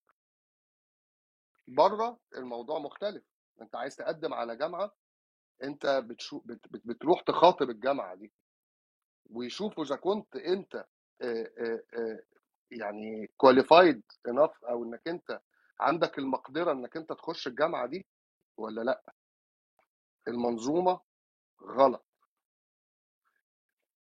لما نيجي بقى دلوقتي نبص على المصير، دي دي التجربه بتاعتي انا الشخصيه الصراحه، شيء يعني انا ببقى قاعد في الشغل واقول مثلا يبقى في مشكله مشكله ما، اقول والله في ممكن نطلع نطلع بورك اراوند او بحل نعمل ناخد ال ال الاسلوب ده في الحل. بلاقي اللي هو الرجل الابيض اللي هو يعني آه الاوروبي او الامريكي في نظره كده اللي هو ايه ده، انت فكرت فيها ازاي دي، جبتها ازاي دي، عملتها ازاي دي. لسه في النظره ان هو ايه، انا جاي من العالم الثالث، او لا هو انا جاي من العالم الثالث اه بس انا برضو كنت بتعامل بحاجات محدودة جدا وإمكانيات متهالكة، وعلشان كده اتخلق عندي حاجة اسمها الكرياتيفيتي. انتوا طالعين مستريحين. الدكاترة في مصر بيطلعوا بينجحوا بره علشان بيتعاملوا في مستشفيات متهالكة. ده اللي موجود قدامك وعندك مريض لازم تنقذه، فبتلاقي ان هو بيفكر بأسلوب مختلف. انا مش عايز اتكلم كلام شعباوي او كلام يبقى فيه مشاعر او حاجه زي كده، ولكن لما نيجي نفكر كده بمنتهى البساطه، هجره العقول دي بتهاجر ليه؟ بتهاجر علشان في جيل مزفت ومهبب بستين نيله هو اللي سايق ومش عايز يسمع اي نوع من انواع النقد، وانا في طريقي للتهلكه واخدكم معايا. الجيل بتاعنا بيسمع الجيل الاصغر منه وبيقول جرب، وانا عندي الثقه انك انت ممكن آآ آآ يعني تنفذ اللي في دماغك، ولو في حاجه طلعت غلط انا هصلح وراك. ده الاختلاف، ده الاختلاف، وده اللي مودينا في ستين داهيه. حمير سايقه وجيل فعلا فعلا ودى مصر للتهلكه، الجيل اللي خلى ان ان الرشوه والمحسوبيه بيبقى اسلوب حياه ووافق عليه، وطلعنا احنا بنحاول ننقض حاجه زي كده، وفي الاخر يتقال علينا العيال بتوع يناير ولا مش عارف ايه. لا، المشكله اللي سايقين، واللي سايقين الصراحه جثث هامدة بلا حياة ولا فكر، ونتاج ثورة اتنين وخمسين بتوع اللي لابسين كاكي اللي جابوا البلد ورا. شكرا شكرا يا بخزة على الكلمة القوية دي. ماشي، شكرا جميل. طب احنا هناخد كلمات ختامية من الدكاترة الموجودين على البانل، دكتور نجيب ودكتور نشوى ودكتور مأمون ودكتور مهند. فاللي عايز يبدأ الأول يتفضل، دكتور نجيب أو دكتور نشوى. آه. آه. اتفضل دكتور نشوى. أولا أنا أشكركم جدا على الروم الرائعة دي، أعتقد ممكن نقعد يومين وإحنا بنتكلم لأن المحاور كتير، واتعلمت حاجة من كل المداخلات. اللي أنا فاهماه من ال... أو اللي أنا طلعت بيه من الروم دي، إلا إن أنا ما بين ثلاث مناطق بتحرك ما بينهم، او مش بتحرك بينهم، انا لازم ابقى عارف انا في اي منطقه من المناطق دي عشان بناء عليه ان انا افعل اللي انا عايزه او الداينامكس بتاعتي. انا ك... ودي للاسف على مستوى الدوله، انا مش هقدر اقول لا هتقوم بيها مؤسسه ولا مدرسه ولا جامعه ولا حتى وزاره. اما ايه، انا اما اكون كحد ب... ببوش، يعني ب... بطلع بره، و... ومش كل حد بيقدر يعمل بوش يقدر يط... يرجعهم تاني، يا يا اما هكون بقدر بجذب، يا اما بقدر حاجه ثالثه بقى ان انا بقدر ابوش وبقدر بعمل الموبيليتي، او ان انا بقدر ارجعهم تاني اللي بنقول عليها السيركيوليشن. وده النموذج اللي كان دكتور وليد قاله في وقت من الاوقات. مصر كانت تقدر ان هي كانت بوش، بتقدر ماسكه الخط الخطين كويس قوي ما بين البوش وما بين السيركيوليشن، واقدر برجعهم اللي هو الموبيليتي. ال ال الشكل مش مش بالقتامه دي، بس محتاج تغييرات عاليه جدا. يمكن في لو في وقت كنت يعني اقول لكم على نموذج من النموذج اللي كان مرقص كان اتكلم عليه، ان انا انا عندي برين درين داخل مصر نفسه، جوه جوه البلد نفسه. لكن ده ده ده حدوته ثانيه، لان ازاي؟ لان البرين درين الداخلي هيؤدي الى برين برين درين خارجي. بس اللي انا عايزه اقوله لان الهند من البلاد اللي هي، وده من من ألفين وعشرة، من ايام كان سينج رئيس الوزراء لما قال ان البرين درين احنا هنحوله الى برين جين. وابتدى كمان رئيس الوزراء اللي بعده اللي هو مودي لما جه وابتدى يقول لا، انا البرين درين انا ده برين ديبوزيت، دي مستودعات. وقال كده I will cash them when time comes. يعني انا هس... دي مش رفض تماما انه، وكان بيتكلم بالذات على الهنود الموجود في سيليكون فالي.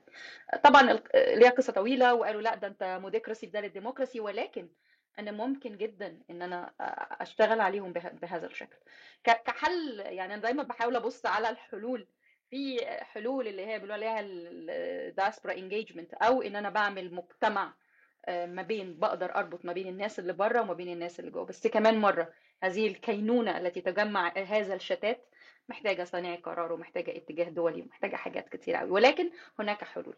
هي النقطه بس، انا في البوش ولا البول ولا في السيركيوليشن؟ انا في اي منطقه؟ ايه الخيوط اللي انا ماسكها؟ وبناء عليه ببتدي ان انا احرك الخطط بتاعتي عشان اقدر ان انا اتحرك. ولكن في هذا الوضع امثله كتير جدا. لا انا اعتقد ان احنا ما زلنا وبقوه في مرحله البوش كمصر، انها بتطرد البرينز. وبرغم الى ان هناك بعض البوزيتيفيتي للموبيليتي اوف نوليدج، عن تحرك مع التحرك الخبره دي زي ما دكتور مأمون قال، ولكن للاسف نتيجه الوضع الراهن انا لم اخذ من البرين درين الا ما هو كل ما هو سيء، واخذت الجانب السلبي ولم استطيع الاستفاده منه باي قدر. شكرا جدا. كمان شكرا اشوى. باي ذا واي، فاكر الرئيس الصيني شي جين بين برضه قال في ثمانمائة ألف طالب صيني بيدرسوا بره، انا عايز ارجعهم تاني. وكان بيستشهد يعني، كان امريكا في ألفين وواحد وعشرين في اربعه خدوا نوبل من عندها، ثلاثة منهم مولودين خارج أمريكا، واحد من أصل ياباني، واحد من أصل اسكتلندي أو بريطاني يعني، واحد من أصل اللي هو أرمن لبناني، والثلاثة خدوا نوبل، راحوا كملوا تعليمهم في أمريكا، والثلاثة خدوا نوبل، كسبوا نوبل في ألفين وواحد وعشرين. ما ده نوع من البرين جين يعني اللي بتعمله أمريكا على طول. ما بالظبط، ما هي دي النقطه، دي مستودعات. احنا بن بن, بن زي بتقول لك عندك فلوس هتحطهم في البنك، هتحوشهم وتحافظ عليهم، وبعد كده ترجع تضخهم عندك. هي دي النقطه. لكن لو انا عندي ببص عليهم ان هم بخلص منهم، ده ده دي طريقه تفكير، ودي طريقه تفكير ممكن ان انا زي كان عمرو اديب بيطلع في التلفزيون يقول يا جماعه اللي مش عاجبه البلد يمشي، احنا مش عايزينكم. ده طريقه تفكير، لا انا هروح استثمر فيكم وارجعكم تاني. دي مدارس مختلفه خالص، وده اتجاه دوله على بعضها، ده اتجاه هاي اللي حضرتك قلته يا دكتور. شكرا كمان. شكرا اشوى. اتفضل يا دكتور خالد مش مهندس. صباح الجمال.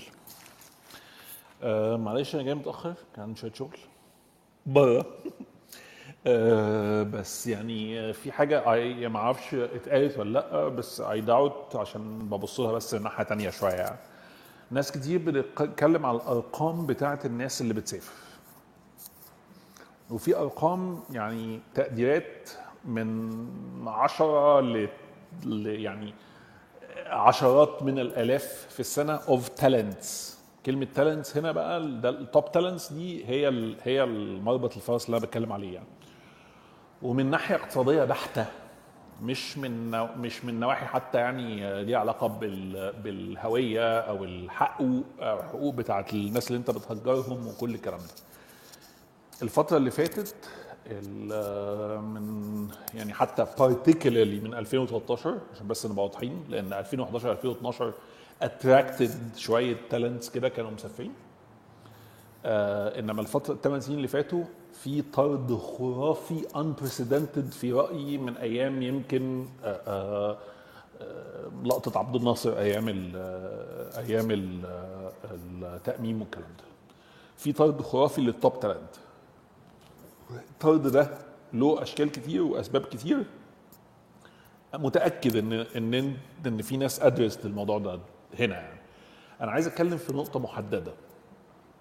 إحنا عندنا inherently Uh, under evaluation uh, للقيمة بتاعت البني آدم حتى مننا لنفسنا.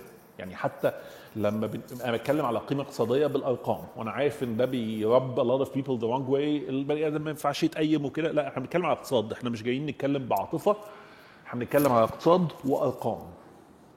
وأنا اشتغلت لأسباب ليها علاقة بمجال خبرتي يعني في في تقييم حياة البني آدم, وأنا آسف برضو الموضوع ده بيضايق الناس ساعات, بس يعني إيه, احنا لازم نتكلم جد يعني, مش هينفع نقضيها عواطف والبني آدم لا يقدر بثمن وكل كده.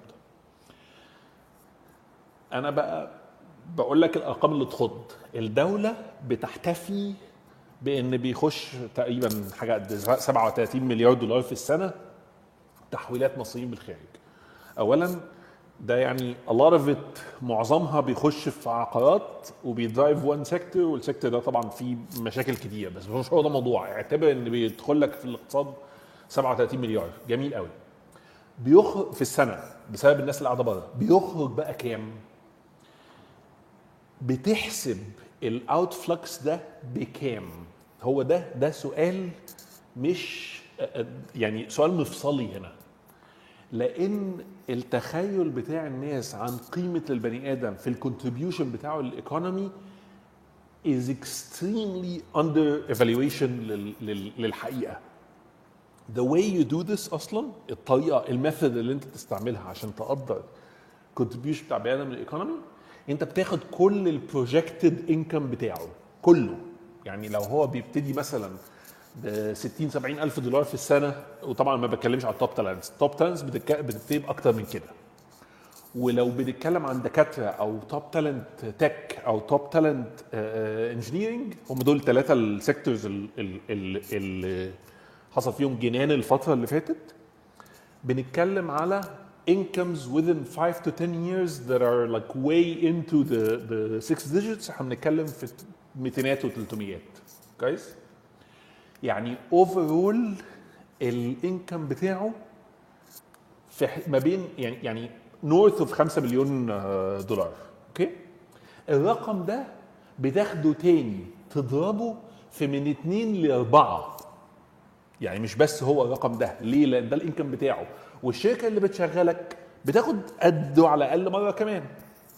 يعني انت قيمتك بالنسبه للشركه اللي بتشغلك ما هياش مجرد الفلوس انت بتاخدها, وكمان التاكسز اللي انت بتدفعها, والشركه دي نفسها قيمتها في البلد, يعني الكونتريبيوشن تو ذا ايكونومي بيتضرب كمان في واحد فاصلة خمسة تو اتنين حسب ما انت بتحسبها ازاي, يعني حسب التقديرات. يعني فانت بتتكلم الواحد الواحد من التوب تالنت على الاقل على الاقل عشرة مليون دولار على الاقل, if not اكتر من كده.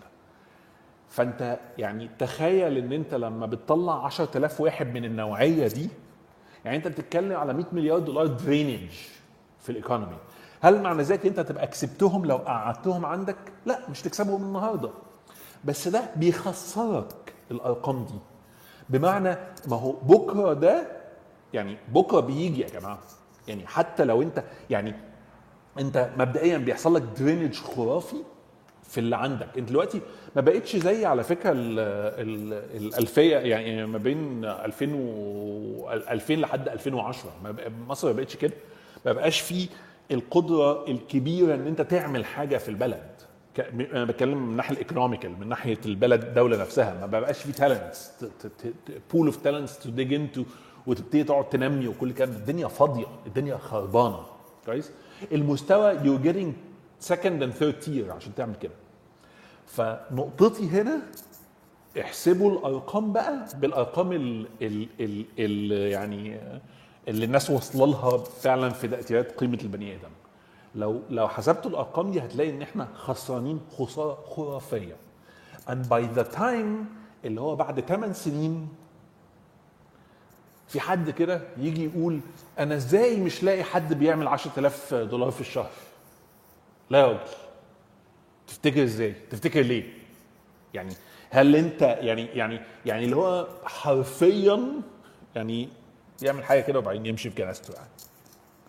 بس فيعني الموضوع ايكونوميكلي من غير كلام في العواطف ومن غير كلام، طبعا كلام في العواطف على رأيي على راسي من فوق يعني. انا انا يعني متعاطف مع ال مع الحقوق والهويه والحق في بلدي وكل الكلام ده، انما الارقام اللي الناس بتقدرها مش في العدد ناس بس في قيمه البني ادم is are way underrated. وشكرا. شكرا يا خالد، شكرا جدا ليك. طيب دكتور نجيب، عندك اي كلمه ختاميه؟ وانت كنت عايز انا يا البيض انا مش سامعك قوي، مش عارف الكلام ليه او لا. آه.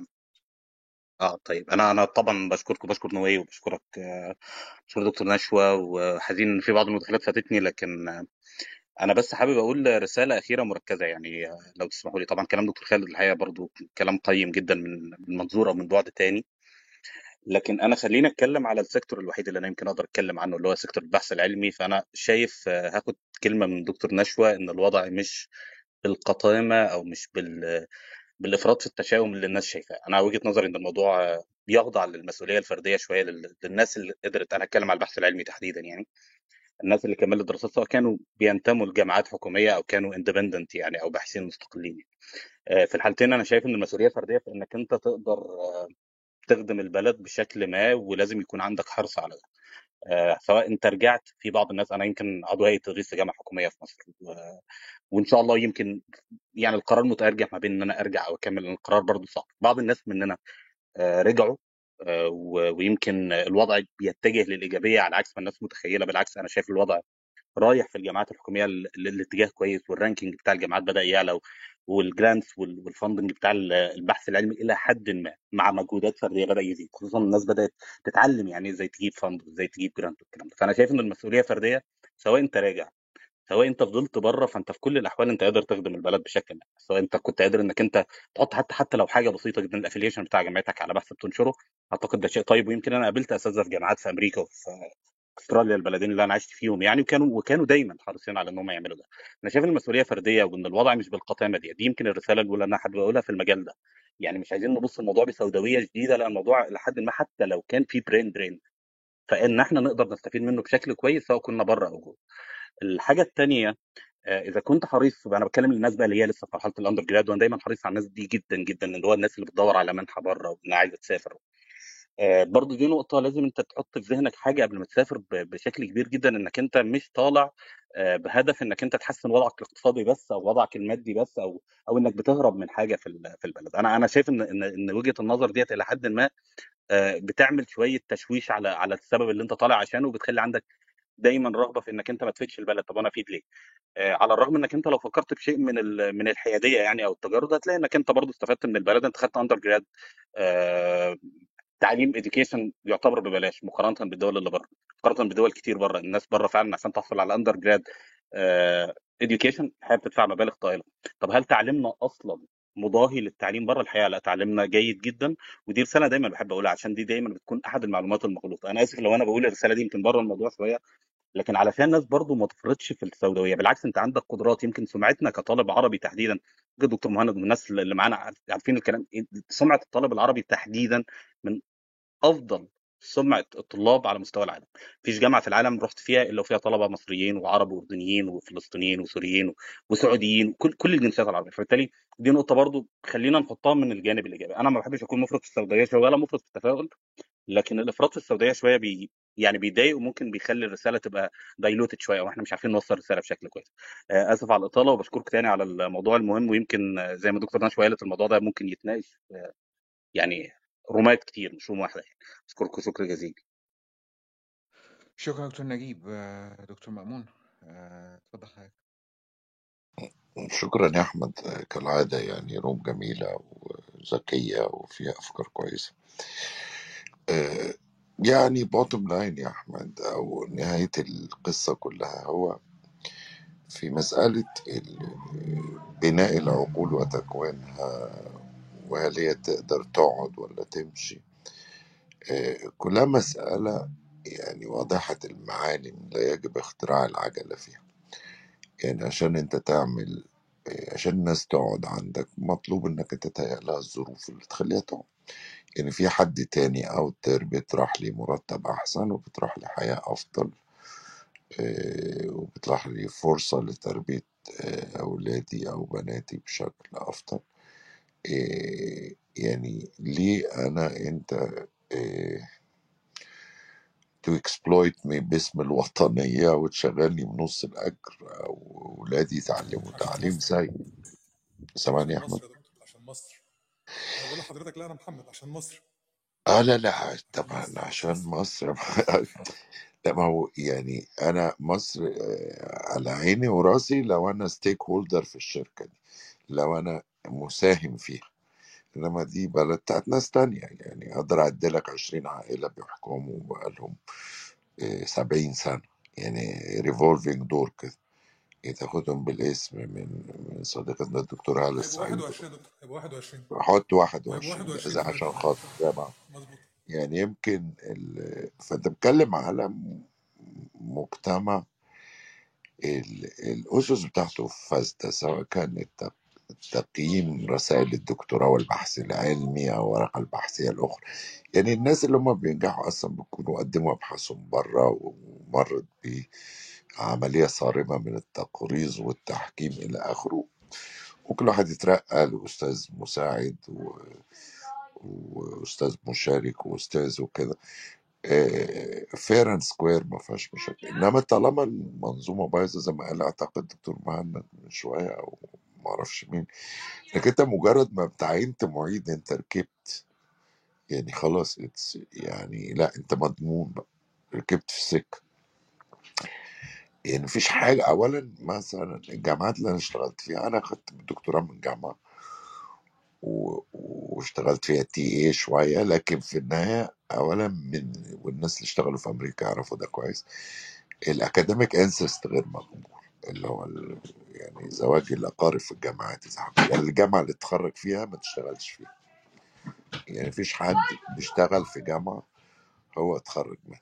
فمسألة انك انت تبقى معيد وتموت في نفس الجامعة ده مسخرة. يعني. يعني لازم انت تطلع تاخد دكتوراه من حتة وترمي الريزومي بتاعك في السوق، تشوف يعني you have to raise it up the flagpole and see who salutes. يعني هل في حد يهتم بيك ولا لا؟ ده مسألة انك انت عمال تبقى ورث و... وابن الدكتور دكتور وابن المعيد معيد وابن المستشار مستشار وابن الضابط ضابط، دي حاجة واطية جدا و...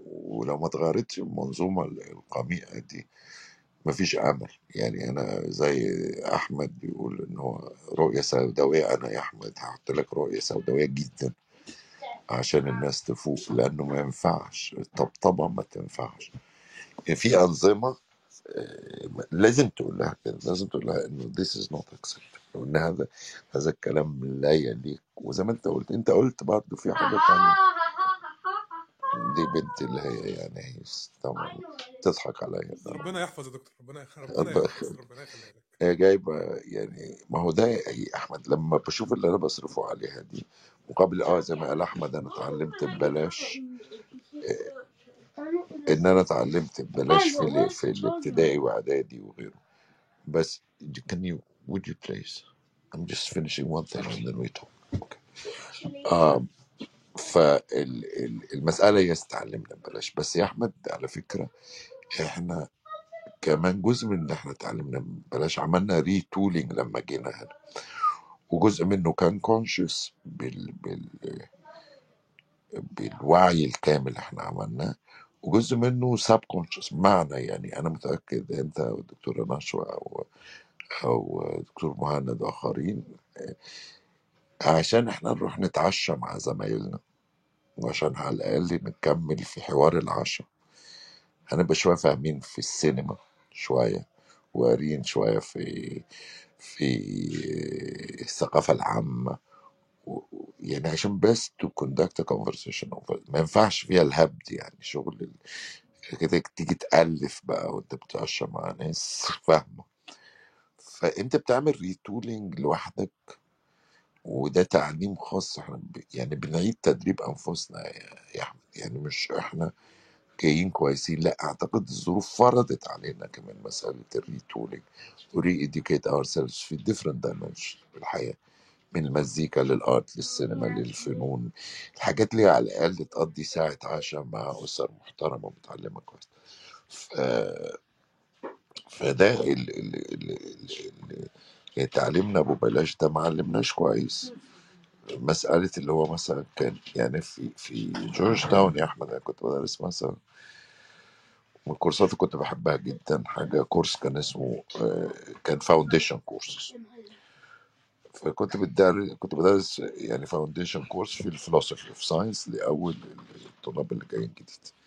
وهنا اللي هي فكرة الليبرال آرتس، إن الطالب اللي متخرج من جامعة في الغرب على الأقل ملم بالأسس الفلسفية للتاريخ والعمارة والسياسة وال... والفنون وآخره. فده احنا ما عندناش ده، فكرة الفاونديشن كورسز دي، البناء الصح. أنا أعتقد معظمنا أخذ كورس أو اتنين أو تلاتة في بداية الجراد سكول بره ال... بره الديسبلين بتاعه عشان جاست يقوي نفسه شوية. فلو ما عملناش الأسس دي يا أحمد و... وده حقيقي، وعملنا منظومة كاملة جاذبة زي ما كان الدكتور نشوف اتكلم، you can't keep these people. ما تقدرش تحتفظ بالناس دي. الناس دي بتسعى بالفطرة بالفطرة إلى حياة كريمة، إلى حياة كويسة ماديا، إلى جو يسمح لك بأنك أنت تنتج إبداع أو أحسن حاجة عندك، يعني the sky is the limit زي ما قلت، و وتوسع مداركك وتحتك مع ناس بينافسوك وخلق. يعني حتى الشركات الناجحة كلها لو مفيش جو منافسة أو جو اللي هو بيخليك تو تيست يور برين على لآخر لحظة، يعني في ناس ممكن بتلاقيها بتسيب العمل لأنه خلاص البيئة ما بقتش تشالنجينج انف. فلو ما قدرش تعمل ده يبقى عندنا مشكلة. شكرا يا أحمد على غرفة جميلة، شكرا يا محمد نووي، شكرا جزيلا. شكرا مأمون، شكرا جدا حياتك ومعادنا مع حياتك يوم الاثنين بإذن الله. وانا بس ممكن اقول حاجه ممكن اقول حاجه اتفضل ممكن اقول حاجه بس يا احمد. هو حقيقه الامر ان الطالب المصري تحديدا مش مش بس مميز لان هو جاي من مصر بلد النيل، ولا ان هو النيل هو الخير جواه. هو الفكره ان انت بتبقى عندك فرص انت مش متاحه ليك، يعني انت الناس اللي قاعده جوه مصر المنافسه صعبه جدا جدا جدا انك انت تنافس عشان تاخد منحه او انك تشتغل بشكل واضح. لو انت ما عندكش يعني ظهر، خلينا نقول بشكل واضح، او انت من عيله معينه بشكل معين، هيبقى صعب انك تاخد منحه الا اذا كنت شاطر جدا. فانت لما بتاخد ال ال ال المساعدات دي، مش المساعدات اللي هي الماليه لا، بس مساعدات اكاديميه، وان انت قادر انك تبحث بشكل افضل والناس تساعدك بشكل افضل وانك تتعامل بشكل افضل، عشان كده سمعتنا كويسه. هو الموضوع ما فيهوش اي عاطفه خالص، وحتى لو عاطفه فجدعانه من عندنا كده. ودكتور الله يلحقك قلته احنا اتعلمنا ببلاش صحيح، او الناس اتعلمت ببلاش، لكن عشان خاطر تبقى في المكان ده انت صرفت على نفسك. وانا محتاج ان انا زي ما صرفت على نفسي حد يقدرني، انا محتاج اتقدر، انا محتاج ان انا يعني مش مش ما بكلمش عليا انا بشكل شخصي، بس انا يعني لما يكون في دكتور جامعه او حد اكاديمي او حد باحث وبيشتغل في المجال بتاعه ويشوف ان هو بس لو غلط مع حد، هو مش بس لا رأى اقل منه اكاديميا ولا فنيا ولا في اي حاجه، لا يرى ان هو الراجل ده هو حرفيا مفترض ما يكونش بالطريقه دي، وانا اللي بدفع له مرتبه وبدفع له حاجته وبيكلمني بالشكل ده وماليش اي دور، انا ايه اللي قعدني؟ انا ممكن اساعد مصر بمليون طريقه غير ان انا ارجع بمليون طريقه. احنا بنربي خواجات، انا بربي خواجات، العيال العيال دول خواجات خواجات خواجات، وانا مش فرحان بده. والغربه دي ليها ثمن. انا لما سافرت بره دفعت ثمن، دفعت ثمن من فرح اخويا اللي ما عرفتش احضره غير في الاخر، دفعت ثمن من الناس اللي كانت تعبانه وما عرفتش اروح لها، دفعت ثمن من الغربه السخيفه، من ال... من الصحاب، من الناس اللي برجع لها ما بلاقيهاش لان هي اتغيرت او حصل لها حاجات. انا دفعت ثمن ومن حق اخد الثمن ده، من حق البلد عليا ان انا ادفع لها ثمن، بس ممكن ادفعه بمليون طريقه غير ان انا ارجع اضيع فرص ولادي ودنيتي. انا ممكن اعمل حاجات كتيره جدا. بس لو دكتور دكتور نجيب بيقول لك ان الجامعات في مصر متاحه وان هي تعمل حاجه زي كده، اتمنى واتمنى ما تتكررش تجربه جامعه زويل. يعني تجربه كانت مش من الطف الحاجات يعني. بس شكرا جدا. انا اسف يا احمد، اتفضل لو عايز تعلق. دكتور نجيب عايز تعلق؟ انا انا طبعا سعيد بالكلام بكلام دكتور فندي وكلام نويل. الحقيقه الكلام انا انا ما قصدتش اقول كلام عاطفي يا جماعه. انا انا انا بتكلم الكلام ده وفقا طبعا دكتور فندي الكلام اللي قاله حته ان احنا بيبقى ناقصنا بعض المهارات والحاجات بنكتسبها بره. انا متفق مع ده تماما، لكن احنا احنا انا اللي انا بقوله ان احنا مش عايزين انا نفرط. انا انا طبعي كده، انا يمكن ما ببصش للامور بسوداويه شويه. انا دايما حابب ان انا اقول ان انا آه، بالتعليم بتاعي طلعت امريكا فيزيتنج سكولر، وبعدين بعد كده اتنقلت استراليا، ما حسيتش ان في جاب واسع. فبالتالي دي رساله بقولها للناس، بحيث ان يا جماعه تكون على ثقه وعلى يقين انك انت هتقدر تعمل ده بره. م- اه هتحتاج تكتسب بعض المهارات اللي يمكن منقوصه عندنا، لازم نكون معترفين بده، وده مش عيب على فكره. كل الناس بتكون متقبله انك بتتعلم. النقطه اللي انت اتكلمت عنها يا نوي، آه، حته الجامعات في مصر بدات تروح لده. انا انا هحكي يمكن تجربه ش- يعني خ- خاصه بيا. انا بقول لحضرتك انا انا في في جامعه المنصوره في كليه هندسه. آه، المعمل اللي انا شغال فيه في كليه الهندسه جامعه المنصوره يكاد يضاهي المعمل اللي انا اشتغلت فيه في استراليا، ويكاد يضاهي المعمل اللي اشتغلت فيه في امريكا. اه بمجهودات فرديه، اه بمجهودات فرديه، اه الناس بتبذل مجهود، لكن القصه كلها ان اه في امل. يعني خلينا نبص الموضوع. انا انا واحد من الناس من الحاجات اللي بتحكم قراري، وان كنت بتكلم بشكل شخصي يعني، ان انا لما هرجع اللاب ده هقدر اكمل المستوى الاكاديمي اللي انا وصلت له في استراليا، او الابلكيشنز اللي انا عملتها.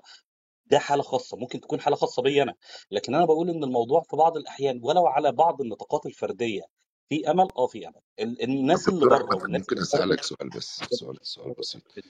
يعني هل هو يعني في جزء كبير اللي بيخلي المجتمعات الغربية كويسة، هي أنا من وجهة نظري حاجتين. واحد ال ال ال ال بيسموها ال آه، inner operability، أو مستوى التنسيق بين الجامعات في مسألة البحث العلمي وأجندة البحث العلمي.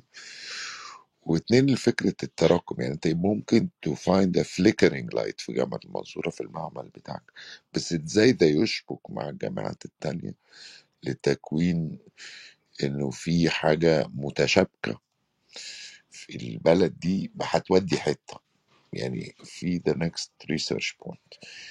آه، ف- فده اللي اللي فكرة المنظومة، وفكرة ان الناس بتبني على بعضها. يعني هو توماس كون بيتكلم في مسألة ال ال- accumulation of knowledge. كل الناس اتكلموا في ال paradigm shifts وكذا في المجتمعات، أساسها هي ال accumulation. at some point أنت بتقول لا، الكلام اللي احنا اشتغلناه لحد دلوقتي مش واخدنا حتى let's break away somehow theoretically مرة، وبعدين بننزل في التطبيق إلى آخره. ف- فهو مش معنى يكون في آه، نقطة ضوء في المنصورة انه انه يعني نقول لا، وي يعني وي ار ات بار مع الامريكان ومع الاستراليين. انا تجربتي بالعكس يا يا يا احمد. مثلا انا جيت بريطانيا، حسيت ان بريطانيا متخلفه خمسين سنه عن امريكا بجد يعني، مع كل الاحترام، بس عن حسيت انا يا دكتور تسلو متخلفه خمسين سنه عن انا، معلش. لا لا، عن الاقصر وعن انا متخلفه خمسين سنه عن الاقصر وعن انا، مش عن ال- يعني ما تقارنش بلندن، قارن ب- بالصعيد. فبكلمك بجد يا يا محمد ان البيس والحركه بتاعت البلد، يعني حسيت ان انا بطأت لدرجه مخيفة. وحتى مستوى الكومبيتيشن، يعني مستوى الكومبيتيشن في الجامعات الأمريكية كات ثروت. يعني برضو في جزء في هنا في بريطانيا يا دكتور أحمد، ال- يبدو لي إن التجربة الاستعمارية هي نفسها. بس أنا فاكر جيت على أساس فور an interview at Oxford University كان for professorship، فكان ال... كان المرتب بالسن. يعني قال لي أنت سنك معرفش كام، فعمل لي مرتب يضحك يعني. قلت له لا شكرا. يعني ده انت في امريكا بتكون في جورج تاون، بتقدم في جورج واشنطن جنبك، ولو ادوك اوفر احسن بترجع لجورج تاون تقول لهم كان يو ماتش ذس ولا امشي. يو نو في مستوى الكومبيتيشن، على مستوى السالري، على مستوى الريسيرش، على مستوى الفاسيلتيز اللي بتاخدها. اعتقد ال- الجو الاكاديمي الامريكي انا ما شفت زيه بامانه. طب انا بعد اذنكم عشان انا طالع أ- أ- اود على دكتور احمد، واسمح ازيك لي يا ان خالد؟ لا انا قبل ما إز- إز- ازيك يا دكتور فندي، اخبارك ايه؟ واسمح لي الاول ان انا اقول لك مبروك. انا الاول ما بقول لك يا دكتور عشان انت كنت قبل كده جاست كانديديت. الحمد لله الله يبارك فيك يا دكتور خالد. فمبروك. آه آه عايز اقول لك حاجتين حاجتين يمكن يبقوا اوبوزيت بعض شويه. الاول انا عايز اتكلم على التعليم بنفس الشكل اللي الدكتور فندي اتكلم عليه، بس انا بقى احط بقى فاكت بقى كده رسمي. يعني الهندسه في مصر، في انا انا هندسه عين شمس، القاهره اتحسنت سنه على فكره عن كده في المجال ده، بس طبعا خسرانه عن عين شمس في حاجات في ال في ال في, ال في الكور. طيب ناخد كده واحده واحده. ال ال انا لما عملت حاولت ان انا اعمل وانا بعمل حاجه اسمها ايبت الاكريديتيشن، الجهه اللي بتعمل اكريديتيشن للجامعات بتاعه مصر في امريكا او الجامعات عامه في امريكا للانجينيرنج في امريكا، لقيت ان جامعه عين شمس هندسه عين شمس مش مش اكريديتد في از انجينيرنج سكول في امريكا الديجري بتاعتي. ليه؟ طبعا ملهاش علاقه بالاكاديميه، يعني الاكاديميه معترف بيها كل حاجه في الكلام، انا بتكلم عشان ابقى بروفيشنال انجينير اي هاد تو دو اذر ثينجز. يعني ليه بقى؟ تدخل تشوف الريكوايرمنتس بتاعه ماث خمستاشر ساعه واحنا واخدين حاجه قد اربعين ولا حاجه وتلاتين. كويس. الريكوايرمنتس بتاعه الكور ساينسز حاجه قد مش عارف برضو واخدين دبل ريكوايرمنتس بتاعه الكور انجينيرنج بقى مش عارف اربعين ولا خمسين واحنا واخدين مية وعشرين. اوكي. بس في ريكوايرمنت تسع ساعات هيومانيتيريان ساينسز. كويس.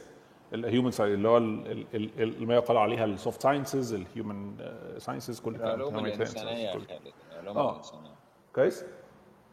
انا واخد ساعه ونص في الجامعه، فبقيتش كده يا جدعان احنا الضعف في كل حاجه تانية مش مهم، متفقش you had to actually do something on the side عشان الموضوع ده. حلو. طيب ده نتيجته ان انت عندك قدره خرافيه theoretical in your core، بس ولا هي broad ولا هي practical، يعني ولا عندك قدره practical، لان انت اصلا يعني حتى لو اللاب بجهود فرديه، يعني احنا بننجح in spite of الدوله مش because of الدوله، انت فاهم؟ فحتى لو اللاب انت عندك practical مفيش you don't need anything practical اصلا عشان تنجح في الكليه. كويس. عشان تكمل كليه وتاخد امتياز كمان يعني. كويس. دي حاجه. وبقى عندك كمان very vertical knowledge في الفيلد بتاعك، ما عندكش اي انت انت ما بقتش انت انت محطوط الغمامه حوالين عينيك. كويس. ده بيطلعك ايه؟ بيطلعك ما ينفعش براكتيكال عشان انت راجل مش تنفع تبقى انجينير اول ما تطلع، انت بتطلع اصلا بتاخد لك سنتين ثلاثه عبال ما تفهم يعني ايه من اين توكل الكتف يعني. كويس. والناس كلها بت بتشتغلك اصلا يعني عادي في في في في الفيلد يعني في ال في البراكتس. كويس. الحاجه الثانيه انت بتطلع ايه بقى؟ الانجينير الانجينير جراديوت في مصر بيطلع سبيشالي لو هو جايب تقديرات يعني بيطلع بيرفكت ريسيرشر، يعني بيرفكت ان هو يكمل ماجستير ودكتوراه، which is actually الماركت مش محتاج ده خالص عشان كله يطلع كده. بس في مصيبه تانية ان انت بتطلع ما تعرفش اصلا يعني تسعين عد اللي انت عايزه بيرسنت من من الناس اللي واخدين تقديرات عاليه كمان طالعين من هندسه مصر اللي هم هايلين ان هم يعملوا يكملوا ريسيرش ما يعرفوش تو بوز ريسيرش كويستشن as simple as that. يعني يعني انت متخيل بساطه ان انا افكر كده الريسيرش كويستشن لا مش موجوده، السكيل دي مش موجوده. كويس. فده اللي بنحتاج ان احنا بنحتاج ان احنا تو اكواير. الناس في امريكا حرفيا عندهم اتناشر وتلتاشر سنه وقادرين ان هم تو بوز ريسيرش كويستشن بدون مبالغه، مش ببالغ لما اقول الكلمه دي. كويس. فدي مصيبه. دي بقى من ناحيه السكيلز اللي انت يعني مشاكل التعليم في مصر و... او يعني نتيجه مشاكل التعليم في مصر. اوكي. بس حاجه كده على جنب، انت يو argument was ما انت اتعلمت ببلاش وعملت كده. بص للمنطلق اللي انا انطلقت منه اصلا، الايكونومي. ده اكشلي ده عيب، مش مش ميزه ان هي علمتك ببلاش. هو احنا مش جايين نحكم على البلد هي حلوه ولا وحشه ولا عملت لنا ايه ولا احنا عملنا لها ايه والكلام برضه اللي هو inconsequential حاليا. احنا بنتكلم على الايكونومي. ده ألعن واضل سبيلا ان هو ينفست فيك كل ده وبعدين يرميك في الشارع. ده ايه الغباوه دي؟ يعني حرفيا ايه الغباوه دي؟ ده الانفستمنت كونك تتعلم ببلاش تعليم ب... ب... ويتصرف عليك وتتعمل بتاعه مش عارف ايه وبعدين ارجع عميك في الشارع. من المنطلق الاقتصادي انت بتخرب الاقتصاد. فاصلا حتى الارجن بتاعك نفسها is actually يعني يعني عيب مش ميزه. وده الكلمتين اللي انا طلعت تاني عشان اقولهم لك يعني. وابوك تاني الله يبارك فيك يا دكتور خالد. شكرا جزيلا. طب اتفضل دكتور مهند. والله انا مش عايزه آه... سوري انا مش عارف مش عايزه اكمل على حضرتك يا دكتور احمد نجيب، يعني كفايه دكتور مأمون وباشمهندس خالد، ممكن اكمل عليك يعني. انا مش عايزه والله اكسر مجاديف حضرتك، بس انا هاخدك الى الى الواقع فعلا. هاخد من من مداخلتك دكتور احمد نجيب لما قلت ان حتى لو احنا drained brains بس ممكن من مكاننا نحاول نساعد. وهقول لك مثالين يمكن يرجع تاني للكلام اللي قلته قبلها.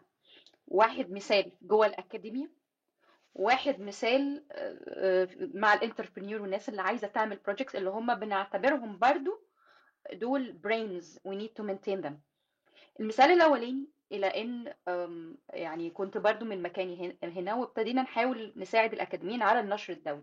حضرتك عارف ان عندنا مشكله عايزين نطلع الاكاديميين ان هم ينشروا على المستوى الدولي، وابتدينا فعلا ادينا لهم شويه ورك شوبس. وانا بشتغل بحب دايما الاي سي ارز اللي هم الايري كارير ريسيرشرز اللي هم الناس اللي على بدايه الطريق الاكاديمي انه فعلا محتاجين مساعدات. ونزل فند كبير على الدول اللي هو الاو دي ايز اللي هو الدول اللي محتاجه مساعده. يا جماعه الناس روحوا اختاروا دوله من الدول دي وابتدوا شوفوا الجماعه اللي هم من الاكاديميين عشان يبتدوا ينشروا على المستوى الدولي ويبتدوا يعرفوا ازاي يعملوا بيدنج. برضه حضرتك عارف في بدايه ولكن لسه مش عارفين ينشروا والهاي والامباكت فاكتور والاتش اندكس والكلام. المشكله إلى ان لما تواصلت طبعا كان اول دوله بالنسبه لي هي مصر. فلما ابتديت اتواصل مع الناس الاكاديميين وانا اعرف ناس يعني سواء بمختلف فرانكات في الصعيد اللي انا انتمي اليه وحتى في الجامعات اللي كنت في اسكندريه، لقيت لان بالنسبه لهم ودي بقى النقطه اللي هو ان انا عندي سيستم غير داعم. فلو انا حتى عندي حد بيتصرف على المستوى الفردي فهي المنظومه نفسها لا تشجع ولا وبتقدم العراقيل. فلقيت لان هناك العراقيل لان واحد ان عندي معوقات ان هم ما عندهمش وقت ولا هيساعدهم. انا ايه اللي يخليني اتعب نفسي على المستوى الدولي في حين ان انا اللي محتاجه عشان اعمل الترقيه بتاعتي هو ان انا انشر في حاجه اقل من كده. اتنين انا محدش هيدفع لي بدل بدال اللي انا المجهود اللي انا هعمله في البروجكت ده. وسلسله طويله كلها نبص عليها انها برغم وجود الوازع الفردي فانا عندي منظمه او مؤسسه كامله لا تشجع. والنتيجه لكده لان ما لقيناش حد عايز يساعدنا في البروجكت فروحنا خدناه الحقيقه واشتغلنا مع كينيا. This is an example عشان القصه فعلا المستوى الفردي لن يكون داعم بالقدر الكافي. النقطه الثانيه وهي اتجاهنا دي كانت من قبل الكوفيد على طول. طب اوكي قلنا يا جماعه البرينز ممكن يكونوا كمان الانتربرينورز اللي وبعض المداخلات قالوا يا جماعه ما نركزش بس على الاكاديميين، انا ممكن يكون عندي ناس ستارت ابس عايزين يعملوا بروجكت، ممكن هم انا عايزين عندهم فكره جديده. وفعلا ابتدينا نشتغل مع ناس الصعيد كانوا عايزين يعملوا كووركينج سبيس ويعملوا نوع من تنميه الكاباسيتي بيلدينج على المراه المهمشه لان احنا عندنا عدد كبير من البنات الحاصلين على مؤهلات جامعيه وقاعدين في البيوت مهندسات قاعدين في البيوت.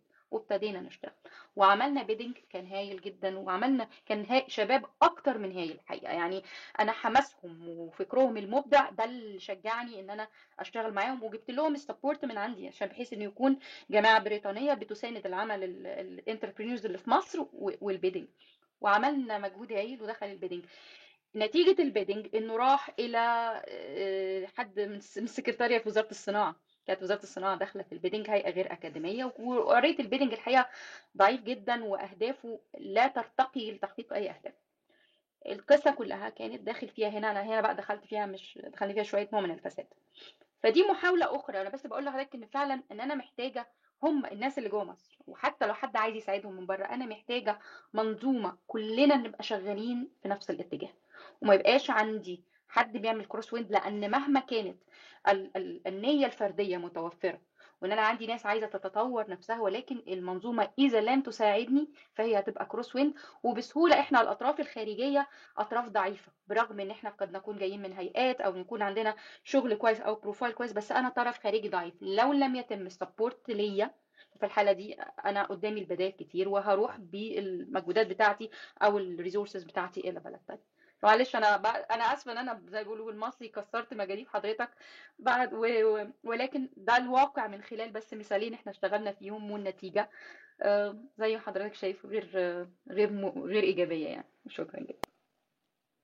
شكرا جدا نشوى. فدكتور مهند،